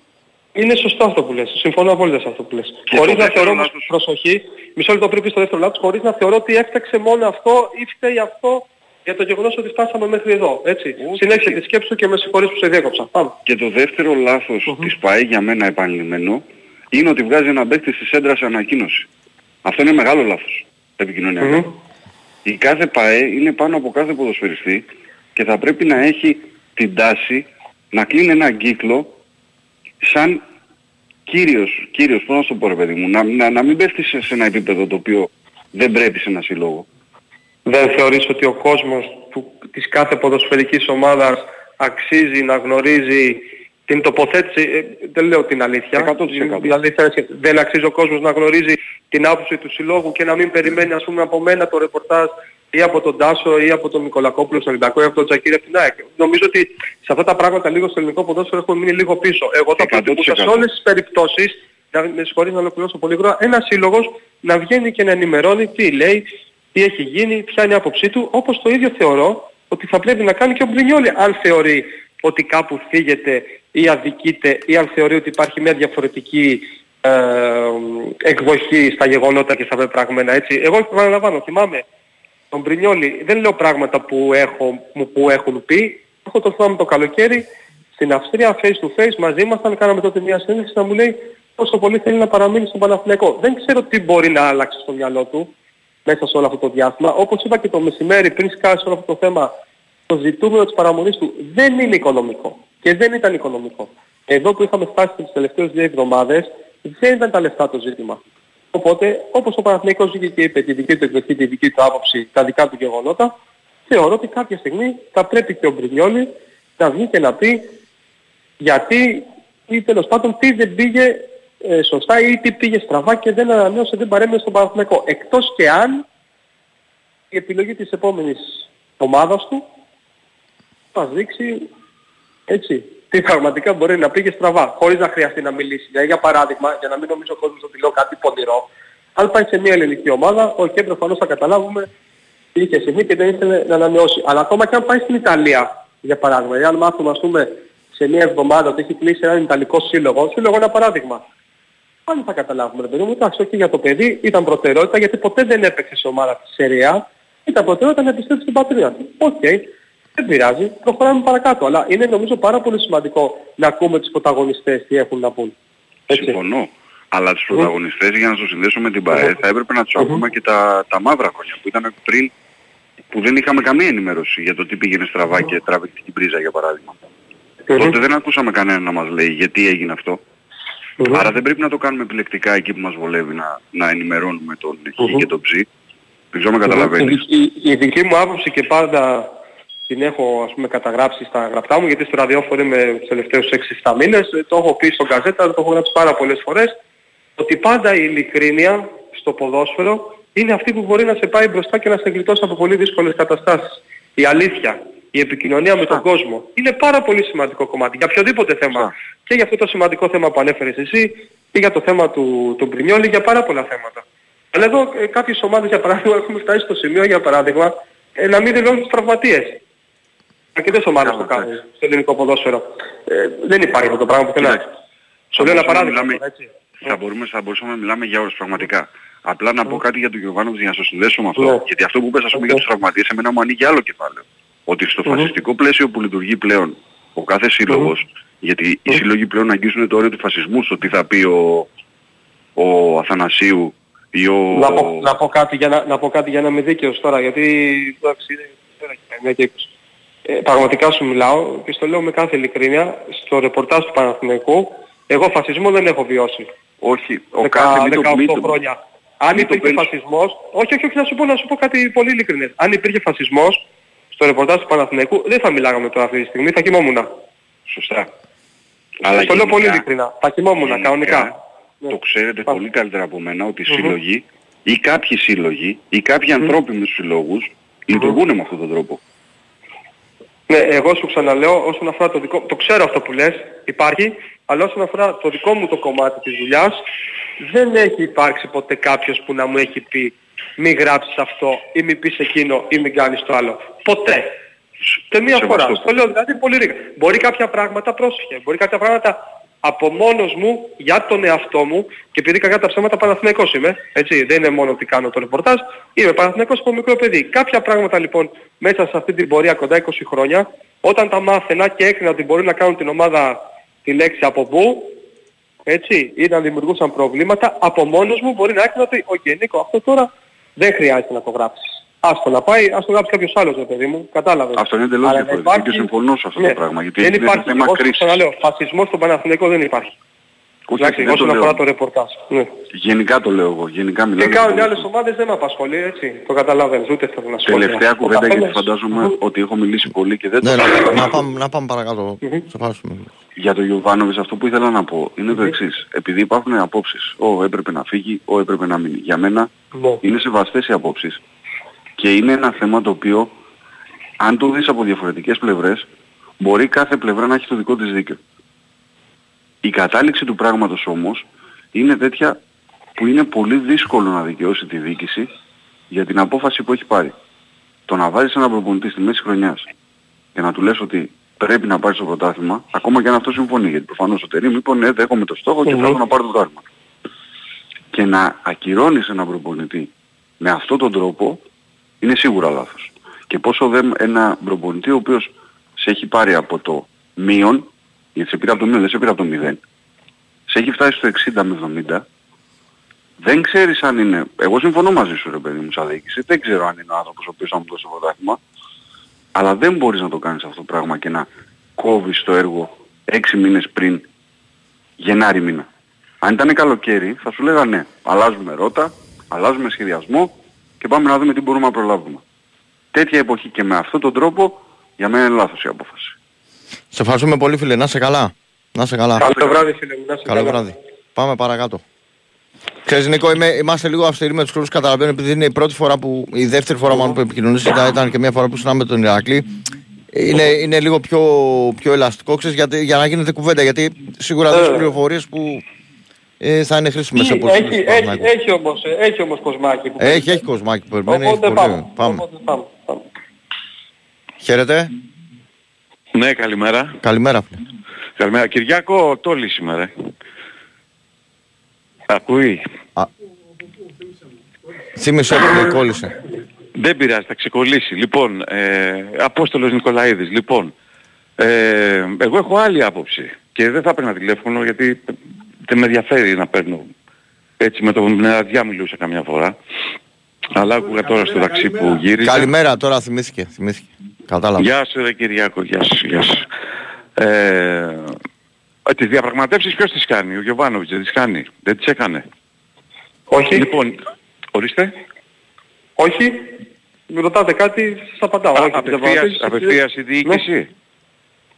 Ναι, υπάρχει τεχνικός διευθυντής ο Παναθηναϊκός από το καλοκαίρι και μετά ο Γιάννης Παλαιός ναι. αυτός έκανε τα παρατεύσεις. Το ότι ο ναι. προπονητής μπορεί να έδινε μια κεντρική ιδέα για παράδειγμα το ποιος θέλει να μείνει, ποιος θέλει να φύγει, μέχρι πού για παράδειγμα οικονομικά μπορείς να ανέβεις αυτό για να κρατήσεις κάποιον παίχτη, σε αυτό φυσικά και είχε λόγο προπονητής. Αυτό εννοώ. Αυτό εννοώ. Mm-hmm. Γιατί okay. η ανακοίνωση σημερινή ε, mm-hmm. Εν πάση περιπτώσει ο Αλαφούζος βάζει τα πράγματα στη θέση τους. Εγώ είμαι φαν mm-hmm. του Γιωβάνοβιτς από τους mm. πρώτους μάλιστα, από την εποχή που ήρθε, τότε που ο κόσμος του Παναθηναϊκού ήταν σαλταρισμένος και με τον Διαμαντίδη και τον Πρίφτη και έλεγα θα πάρει αμπάριζα και τον Γιωβάνοβιτς με τις δεκαετίες και όλα αυτά. Ε, εν πάση περιπτώσει, ε, το παιχνίδι έχει χαθεί για τον Πρινιόλι από τον γιωβανοβιτς Δηλαδή; Και, και το δείχνει η σημερινή ανακοίνωση. Όπως και η κίνηση του αλαφουζου έχει δείξει ότι τα είχε πάρει στην κράνα με πολλά με τον Γιωβάνοβιτς. Και το λέει ένας υποστηρικτής, υποστηρικτής του Γιωβάνοβιτς αυτό. Ε, μισό λεπτάκι για να μπορέσω να καταλάβω ναι. να κάνουμε συζήτηση. Λοιπόν, ναι. ανεξάρτητα από το κομμάτι της απόφασης για την αλλαγή στην τεχνική ηγεσία, ε, πώς συνδέουμε τον ε, Ιβάν Γιωβάνοβιτς με τον Πρινιόλη και τη σημερινή ανακοίνωση; Αυτό λέω, θέλω λίγο να καταλάβω. Γιατί ο Γιωβάνοβιτς, ο Γιωβάνοβιτς mm-hmm. από πέρυσι, επειδή έχω ακούσει και τον Τάσο, αλλά εν πάση περιπτώσει την ξέρω ναι, ναι. την ομάδα. Την ομάδα την ξέρω. Mm-hmm ο Γιωβάνοβιτς έπρεπε να τον έχει βάλει κάτω. Καταρχήν ξέρουν όλοι ότι δεν είναι για double score, για double price. Είναι για εκατομμύριο και πάνω. Δεν έχει ξαναπάρει το παιδί λεπτά ποτέ. Είναι mm-hmm. τερματοφύλακας που μας έχει αφήσει όλους με το στόμα ανοιχτό. Θα τον γουστάρουν πολλές ομάδες. Θα του κάνουν mm-hmm. πλασάρισμα πολλές ομάδες mm-hmm. στα λεφτά που θέλει. Όταν λέει σήμερα ο Αλαφούτης στην ανακοίνωση ότι οι όροι σου γίνονται δεκτοί, του το είπε προχτές, αυτό θα μπορούσε να το έχει κάνει ο Γιωβάνοβιτς γνωρίζοντας με τον Παπαδημητρίου ή πριν από τον Παπαδημητρίου ε, όπως είπατε με το, το φίλο πριν, τον Παναγιώτη, αν δεν κάνω λάθος, εκεί που τελειώνει η σεζόν, ότι αγόρι μου, ποιοι είναι οι όροι σου, αυτοί, OK. Okay. Ή δεν μπορούμε, κάτσε να τα δούμε, ναι, έφυγε ο Μπρινιόλι, πάει. Θα έρθει ο άλλος θα του πει ναι στους όρους και ο Μπρινιόλι θα φύγει. Αυτό που έκανε πολύ κακή εντύπωση και για τον ίδιο τον ποδοσφαιριστή, αλλά και για αυτούς που μιλούσαν με τον ποδοσφαιριστή, ήταν το παιχνίδι με τον Ατρόμητο. Δεν χρειάζεται να πω περισσότερα πάνω σε αυτό. Ε, το είδαμε, καταλάβαμε, το έδειξε και ο ίδιος ο ποδοσφαιριστής. Ένα τέτοιο παίχτη τον επέρνεις και τον κρατάς στην ομάδα από την αρχή. Αν δεν τον πάρεις την ώρα που πρέπει, έφυγε ο παίχτης. Να σου δώσει άλλη μια ευκαιρία με το μάνατζερ του. Θα πεσουν από πάνω τη άλλη και θα του τα δώσουν. Όπως εσείς, ε, τελειώσαμε αυτό το θέμα. Ε, το κατάλαβα το σκεπτικό Όχι, όχι, το κατάλαβα. Μποράμε. Λοιπόν, έχω να πω και για μια φιλιά. Και για μια φιλιά που πέρασε ο Γιωβάνοβιτς. Μ' ακούς; Ναι, ναι, βέβαια. Μια φιλιά που πέρασε ο Γιωβάνοβιτς, ναι. Ναι, στο, στο λαιμό του βέβαια έχει δίκιο. Εγώ το σκεφτόμουν, δεν μπορείς να πεις τίποτα σε ένα προπολιτή. Όταν αποφασίζει να κρατήσει το, το, το κεντρικό του, το αμυντικό του χάφ, ας πούμε, στα 35 του, γιατί πρέπει να κάνει την πρόκληση για 10 εκατομμύρια το καλοκαίρι. Εντάξει, και όταν ε, ξέρει ότι έχει ζωρίσει πάρα πολύ το, ε, τον πρόεδρο χάνοντας το πρωτάθλημα. Λοιπόν, ήθελε και κράτησε τον Πέρεθ. Ε, δεν είμαστε σύμφωνοι πάρα πολύ για αυτό, αλλά δεν μπορούμε να μπούμε στη δουλειά ενός ε, προπονητή, ενός διευθυντή, ενός αρμόδιου, όπως είναι εκείνος. Εκείνος αποφασίσει, εκείνος το κάνει και πορεύεται. Ε, νομίζω ότι και αυτό όπως το βλέπουμε σήμερα δεν βοηθάει. Θεωρείς δηλαδή ότι για να καταλάβω δηλαδή ότι η παραμονή του Ρούμπεν το καλοκαίρι ήταν φιλιά στο λαιμό του προπονητή γιατί Όχι, στο σήμερα, στο σήμερα, όπως κρίνεται σήμερα, όπως κοιτάμε τα πράγματα σήμερα. Ναι. Στο, ναι. Επίσης το, το βλέπαμε, το, ο καθένας το βλέπει. Ένα 35 πρέπει να το ναι. κρατάς ας πούμε αν είναι ο Στολτίδης ή αν είναι ο Άκης ο ναι. Ζήκος που έπεσε στην ίδια θέση με τον Μπέρεθ ας πούμε. Τόσο καλοί ποδοσφαιριστές. Ε, εφόσον δεν έχει το ρεπρίζ ας πούμε του Στολτίδη ε, και έχει τις ικανότητες του Ζήκου να μην, και δεν έχει και τραυματισμό να είναι περίπου εκεί. Ο Πέρεθ okay. δεν ήταν εκεί. Δεν ήταν εκεί. το καλοκαίρι να σου θυμίσω ότι πήρε τον Αράο για να είναι αυτός ο βασικός αμυντικός μέσος και επίσης να σου θυμίσω ότι τα δύο προηγούμενα χρόνια... Ναι, όχι να μου Τα ζούμε, τα, ζούμε αυτά. Μπράβο. Τα δύο προηγούμενα χρόνια λοιπόν ζήσαμε ότι ο Ρούμπεν ήταν πραγματικά ο εγκέφαλος αυτής της ομάδας και ένα βαρόμετρο για τον Παναθηναϊκό. Και όποιος λέω ότι... Μπράβο. Δεν μπορούσε να τα δίκια του δεν μπαίνουμε μέσα. Μπράβο. Τι, τι, τι θα ήτανε; Πρόσεξε με τώρα. Η, η ψυχολογία ενός προπονητή σε σχέση με τον κόσμο. Γιατί η ομάδα είναι για τον κόσμο. Okay. Και για τον πρόεδρο που βάζει τα λεφτά, αλλά και ο πρόεδρος που βάζει τα λεφτά για τον κόσμο τα κάνει. Ό,τι κάνει, mm. για να χαρεί ο κόσμος.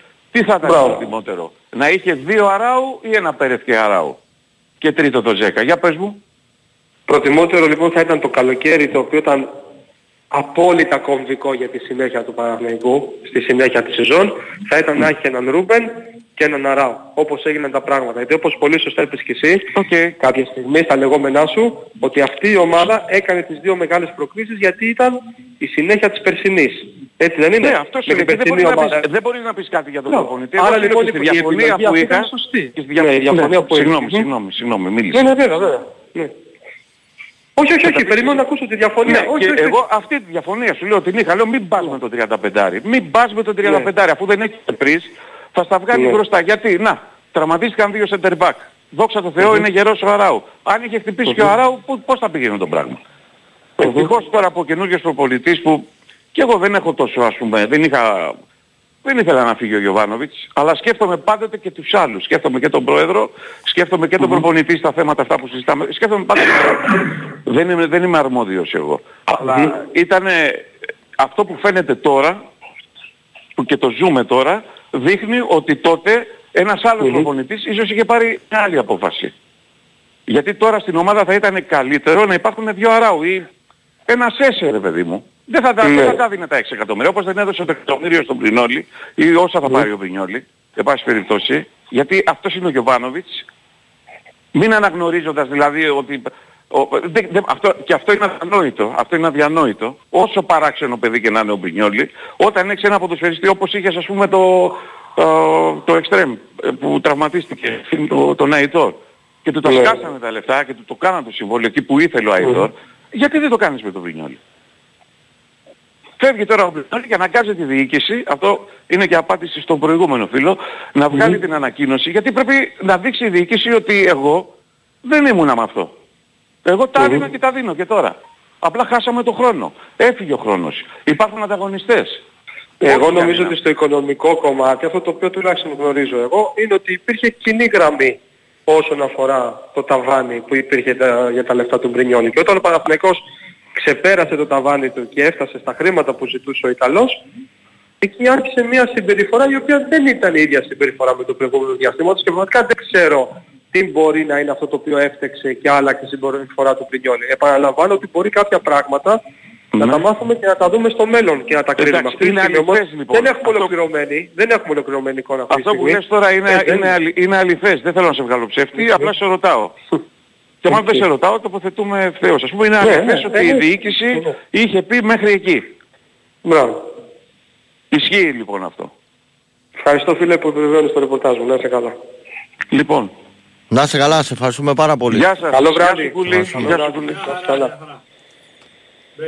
Πάμε break και επιστρέφουμε για 25 λεπτά, 23 λεπτά ακόμα. Η Winsport FM 94,6 στις μεγάλες κρίσεις, στα επίγοντα, στις συγκρούσεις. Είμαστε εκεί, επειδή εσύ είσαι εδώ. Είσαι δίπλα μας και μας βοηθάς να σώζουμε ζωές. Είμαστε οι γιατροί χωρίς σύνορα. Μείνε δίπλα μας. Υποστήριξέ μας. Μπες στο msf.gr Γιατροί χωρίς σύνορα.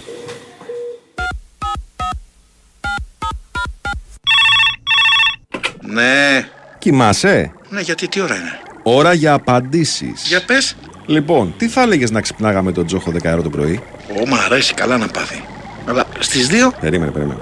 Οι Αντώνιδες πιστοί στο ραντεβού τους. Mm-hmm. 2 με 4 κολόνες. Οχ. Μπάμπη Σταύρος. Κολόνες. Ναι, το ακούω. Ναι. Και μετά, οι τέσσερις; Μπαρούτι. Μπουρλότο. Όχι. Ωραίο ποδοσφαιρικό μπαρούτι. Νικολογιάννης και Τσετζόγλου Σταματέλος. Πολύ δυνατό. Να αλλά οι λέρες... 6 με 7. Και όλα αυτά από πότε, ε; Από Δευτέρα. Big Win, Sport FM, 94,6. Ραδιόφωνο με στυλ αθλητικό. Μπήκαμε στο FM 94,6. Ασφαλώ ακούτε συχνά πεινά το τρέλερ για το καινούριο πρόγραμμα από Δευτέρα. Πώς το κρίνεις, ε, Νίκο, έτσι σαν ιδέα, πώς τι, τι βλέπεις να γίνεται; Από τη στιγμή που δεν επηρεάστηκε το Σάββατο οι ρεπόρτερες είμαστε μια χαρά.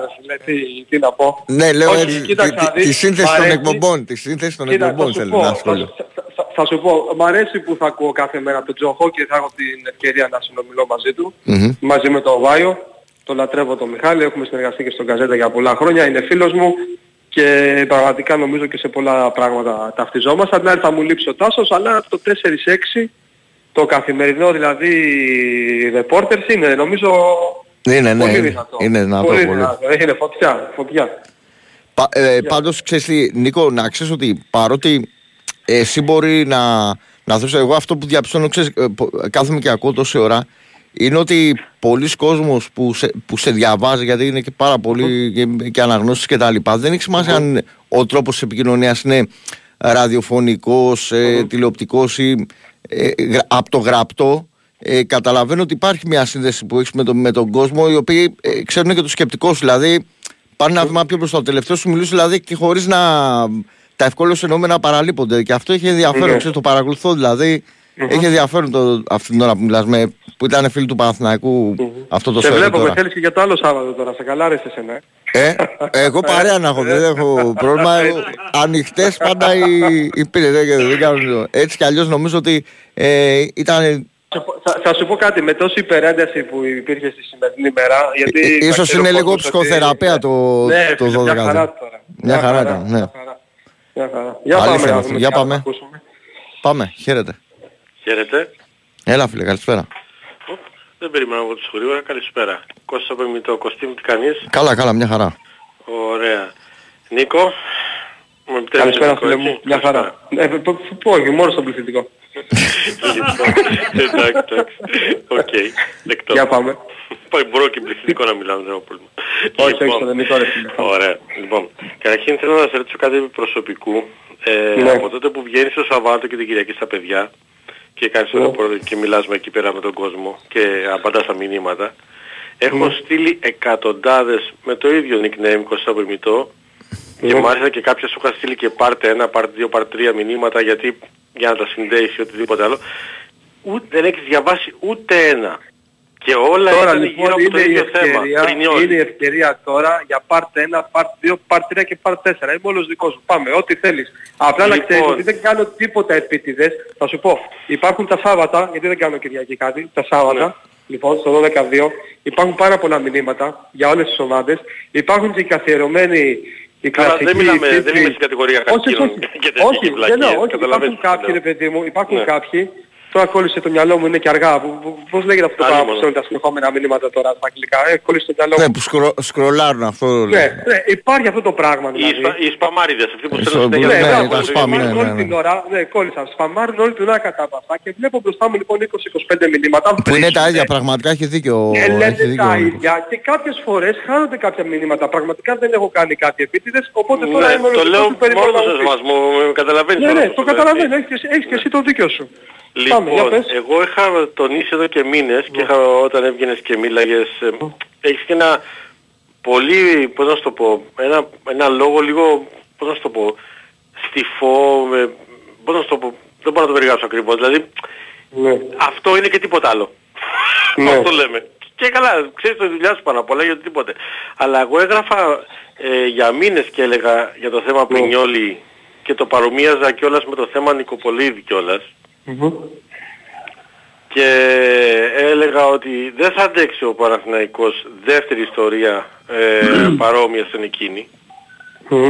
Λοιπόν, εγώ το Παναθηναϊκός έχει, ναι, έχει αντέξει πολλά περισσότερα. Πα, πάντως το πήρε εκείνη, τη, εκείνη τη χρονιά που έγινε με τον Νικοπολί, το πήρε ο Παναθηναϊκός στο τέλος. Ε. Λες, λες να είναι συμβολικό Κώστα. Δεν ξέρω, δεν ξέρω. Δεν ξέρω, δεν ξέρω.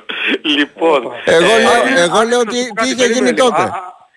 Αν είναι στο τέλος της χρονιάς να πάρει ο Παναθηναϊκός το double, γιατί τότε το 2004 είχε πάρει το double. Το, το πήρε με το Χαλκιά. Ναι. Το πήρε με το Χαλκιά, ο Νικοπολίδης είχε κλείσει, ο Νικοπολίδης είχε κλείσει τον Ολυμπιακό, οπότε αν έρθεις εδώ και μου το προσφέρεις σε ένα χαρτί, στο υπογράφω, όπως είναι εγώ θα το πάω. Επί τόπου, ε. Θα τον πάει ο Νίκος, θα τον πάει ο Νίκος κάτω. Χαρτάκι, χαρτάκι.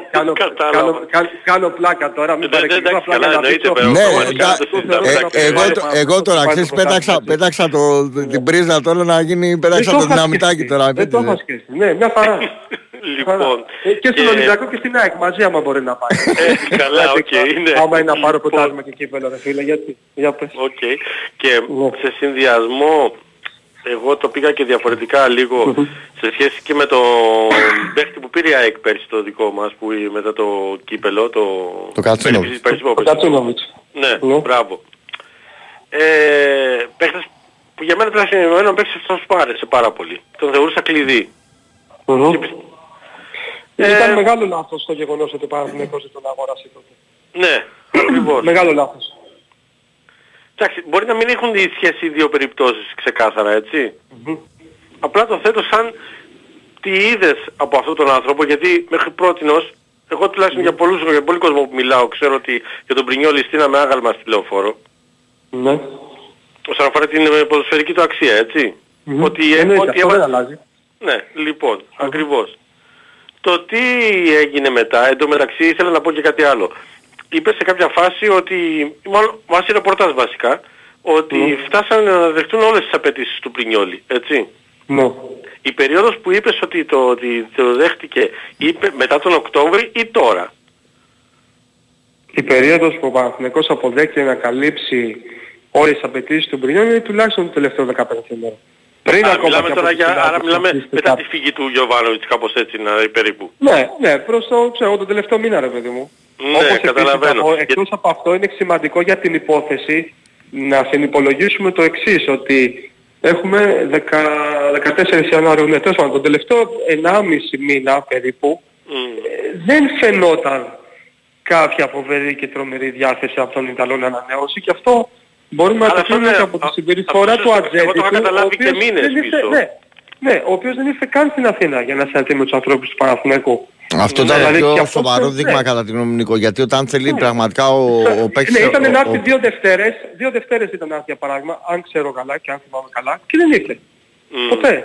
Και όταν ο Παναθηναϊκός λοιπόν τον έκανε κατά κάποιον τρόπο στην άκρη, γιατί πάντα σε αυτές τις περιπτώσεις παίζει ρόλο και ο ανθρώπινος παράγοντας, και έγιναν οι συζητήσεις face to face με τον Πρινιόλη, πάλι φάνηκε ότι δεν υπήρχε διάθεση να παραμείνει. Όμως εγώ εδώ για να είμαι δίκαιος, θέλω να ακούσω το γιατί ο Ιταλός έκρινε ότι δεν θέλει να συνεχίσει την καριέρα στον Παναθηναϊκό. Σωστά. Και επίσης το ότι, ότι κάνουμε μια τέτοια υπέρβαση ως ομάδα σε αυτόν τον μετρηματοφύλακα αυτομάτως ακυρώνουμε και το πιστεύω του Γιωβάνοβιτς στο ότι δεν θέλει ακριβά συμβόλαια και θέλει τα θέλει λίγο ισορροπημένα. Έτσι δεν έλεγε; Ναι, πάντα ήταν ισορροπία μέσα στο μυαλό του τα πολιτεία γιατί έχει κάνει πάρα πολύ σωστό για να λειτουργήσει σωστά, έτσι. Γιατί αλλιώς ναι, ναι. μετά να την κανονικά. Ναι, ναι, όχι. Απλά το λέω ότι στην κουβέντα μας ότι αυτό ακυρώνει αυτόματα και το πιστεύω του Γιωβάνοβιτς.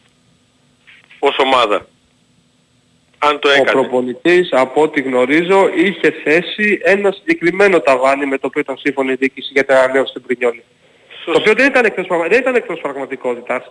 Mm-hmm. Ήταν normal. Δεν θα ε, βλέπαμε εικόνες διάλυσης στα αποδητήρια του Παναθηναϊκού επειδή θα έρθει ο Πρινιόλη να παίρνει 7-8 κατοστάρικα. Όχι, σε καμία περίπτωση. Γιατί και τα χρήματα που πήρε ο Λοντίγκιν για να ανανεώσει δεν είναι πάρα πολύ μακριά από αυτά τα χρήματα. Μπράβο, είναι λιγότερα, τώρα...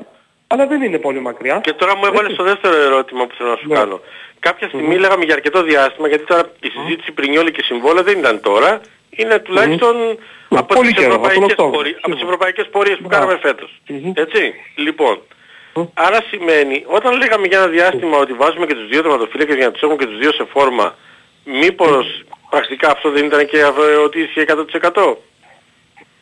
Θεωρείς ότι έγινε για κάποιον άλλο λόγο για να καταλάβω γιατί μπορώ ναι, να κάπως έτσι, γιατί κάπως έτσι, κάπως έτσι, για να... ναι. γιατί ίσως το φοβόντουσαν από τότε. όχι, όχι, όχι, όχι, δεν έχει συμβεί αυτό. Μπορώ να στο υπογράψω κανονικά, στο λέω, δεν ξέρω αν θα με λες τυφό αύριο μεθαύριο πάλι, αλλά ναι. αυτό, αυτό θα σου πω γιατί, θα σου πω αυτό γιατί είχε συμβεί. Ε, και το έχει δηλώσει και ο ίδιος ο Ιβάν Γιωβάνοβιτς σε παρατόπου στα δικά του τα λόγια, σε μια συνέντευξη τύπου, δεν θυμάμαι μετά από ποιο παιχνίδι, ένα από τα τελευταία του, στον πάγκο του Παναθηναϊκού, ότι θεωρούσε ο προπονητής ότι πέρσι είχε αδικήσει τον Λοντίγκιν και ότι θα μπορούσε να του δώσει περισσότερα παιχνίδια. Οπότε φέτος, και γι' αυτό ανανέωσε, ο Λοντίγκιν το καλοκαίρι θέλει να φύγει από τον Παναθηναϊκό. Ήθελε να πάει σε κάποια ομάδα να παίζει, να είναι βασικός. Μπράβο. Άρα λοιπόν, όταν μετά από ένα-δύο μήνες αυτός ο τύπος που ήθελε να φύγει ανανεώνει, προφανώς κάτι έχει αλλάξει, κάτι έχει, κάτι έχει συμβεί. Αυτό που άλλαξε και αυτό που συνέβη είναι το γεγονός ότι πήρε παιχνίδια, θυμάσαι, σε, κάτι, σε κάποιες αναμετρήσεις του πρωταθλήματος.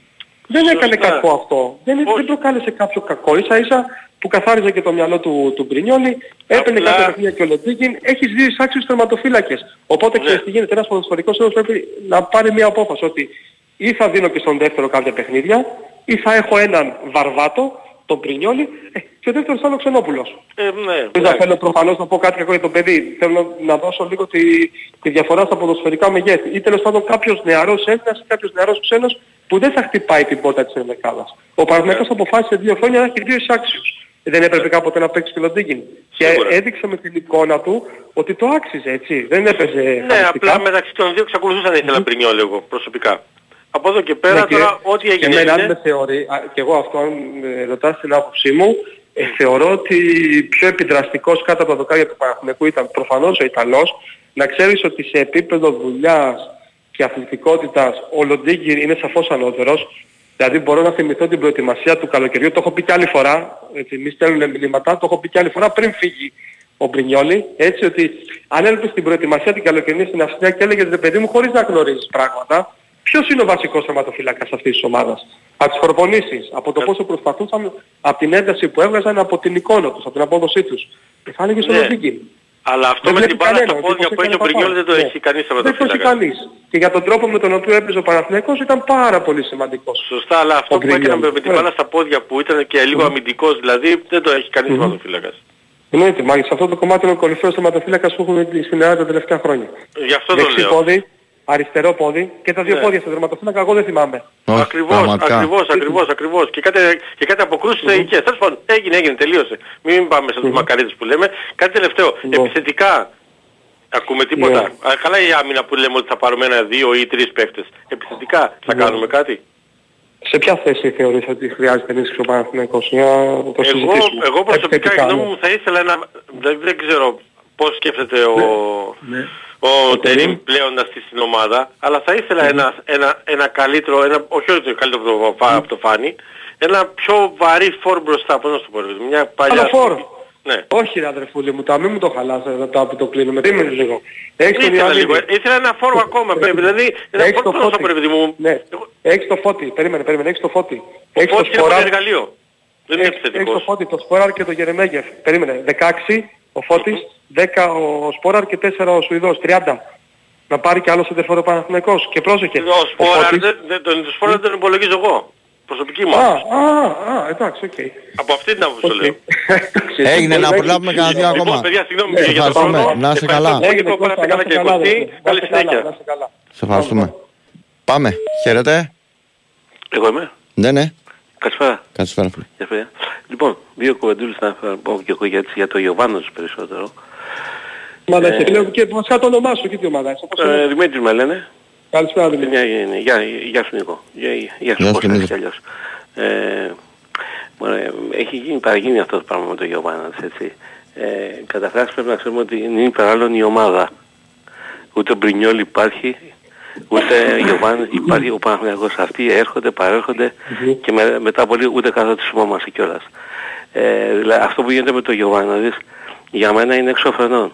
Ο Γιωβάνοβιτς δεν έκανε δάκια τόσο σπουδαία. Τι θα πει η ΑΕΚ, τι, έχει να, τι έχουμε να πούμε με, με τον Αλμέιδα. Αυτός είναι που ε, έκανε τη διαφορά σε μια ομάδα. Όχι ο Γιωβάνοβιτς, ο οποίος πήρε ένα κύπελο.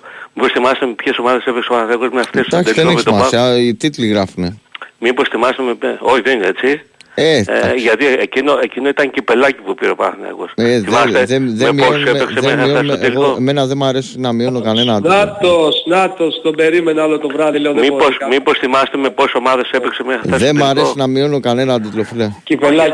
Δηλαδή, να σου πω κάτι. Αν, ε, αν Δηλαδή εσύ. να τον υπερψιώνω; Περίμενε, περίμενε, να Να σου πω κάνω κάτι. ανάποδο. Περίμενε, να σου πω κάτι. Δεν το μειώνω. Εάν, Ε, προσπαθώ εάν να φέτος, αποδώσω. περίμενε, να, σου, να σε ρωτήσω κάτι. Φέτος η ΑΕΚ για να φτάσει μέχρι τον τελικό ε, έχει μόνο τον Άρη στην ουσία. Μετά το μονοπάτι είναι εύκολο και παίξεις τον τελικό, ξέρω εγώ με ποιον θέλει. Με, με όποιον με, και να παίξει με, με τους τρεις.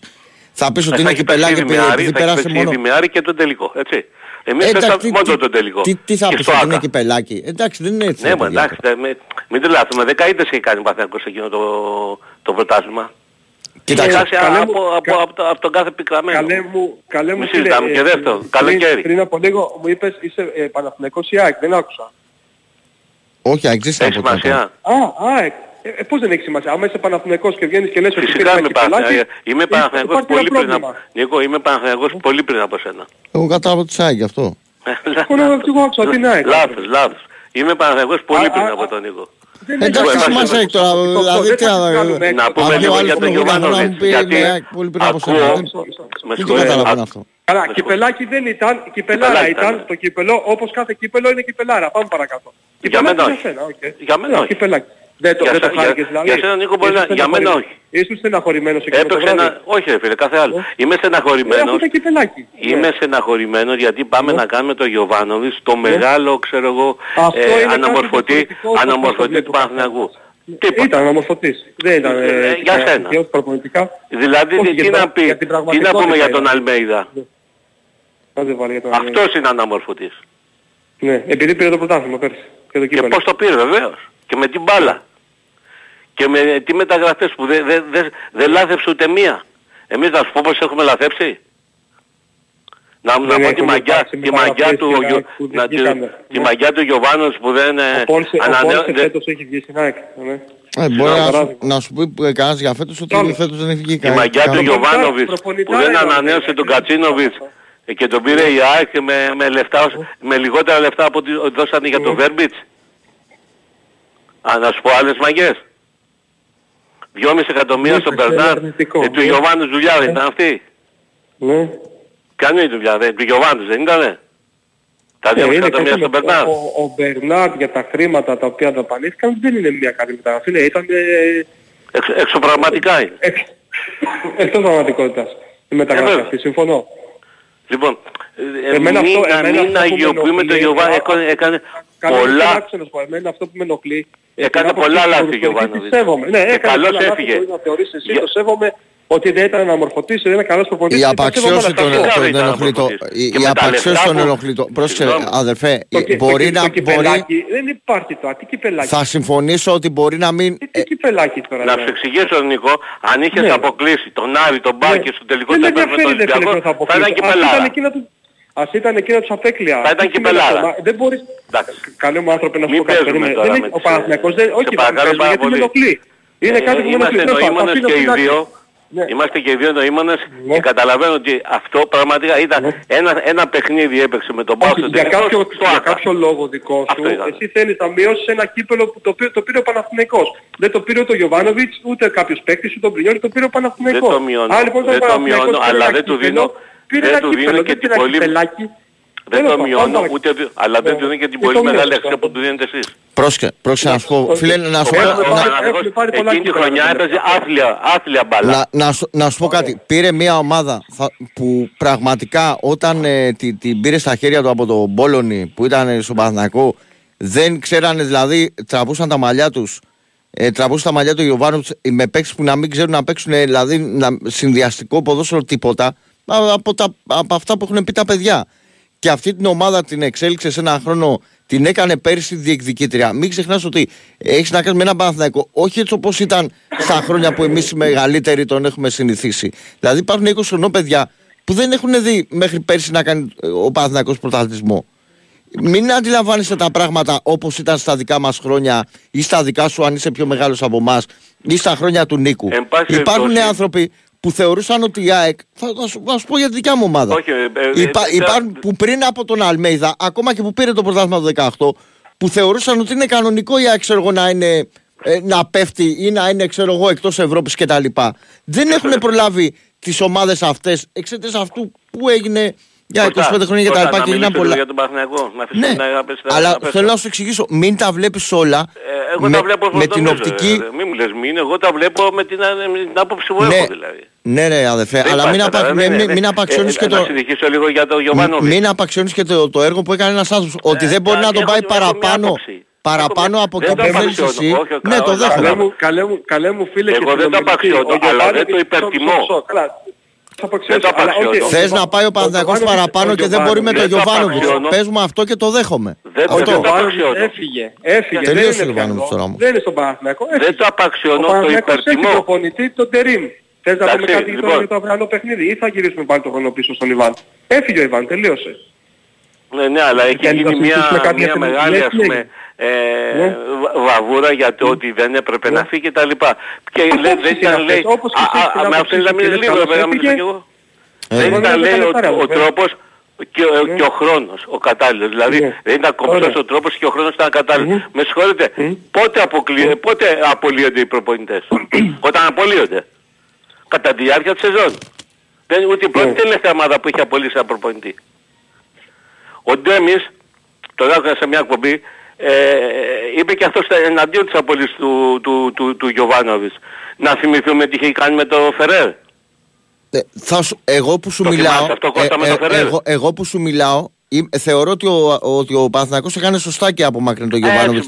Πρόσεξε όμως, είναι άλλο αυτό Και άλλο να πω ότι ο, ο Γιωβάνοβιτς ε, δεν, ε, αν έρθει σε μια ομάδα δεν την αναμόρφωσε. Όχι, όχι, Ω το βαθμό που, μπορεί. Πέσανε, Πρόσεξε, μετά... εμένα η γνώμη μου είναι ότι ορθώς έκανε ο Παναθηναϊκός γιατί τώρα ο Παναθηναϊκός πρέπει να πάει παραπάνω. Είναι η δική μου γνώμη. Αλλά δεν θα μηδενίσω, δεν θα πω ποτέ ο Γιωβάνοβιτς ε, ότι στον Παναθηναϊκό του τον έκανε δεν μηδενίζω, κανονική, δεν κα, κανονικό Παναθηναϊκό δεν μηδενίζω, αλλά δεν ότι δεν μπορεί να πάει παρακάτω είναι μια κουβέντα στην οποία μπορούμε να συμφωνήσουμε Έτσι, μπράβο. αλλά εγώ δεν θα το απαξιώσω ότι έκανε μέχρι τώρα. Δεν μπορούσε να προσφέρει τίποτα παραπάνω ο Αυτό. Α, ναι, α, αλλά με όλα τα άλλα που λες, μηδενίζεις όσα έκανε. Για να πα για να πας στο πέμπτο. Καλέ μου αδερφέ, καλέ μου αδερφέ, καλέ μου άνθρωπε. Για να πες από το πρώτο σκαλοπάτι στο πέμπτο, δεν πας με τη μία. Ανεβαίνεις στο δεύτερο, στο τρίτο και στο τέταρτο. Ήμαρτον. Δεν τι ήμαρτον, εσύ ήμαρτον. όμως.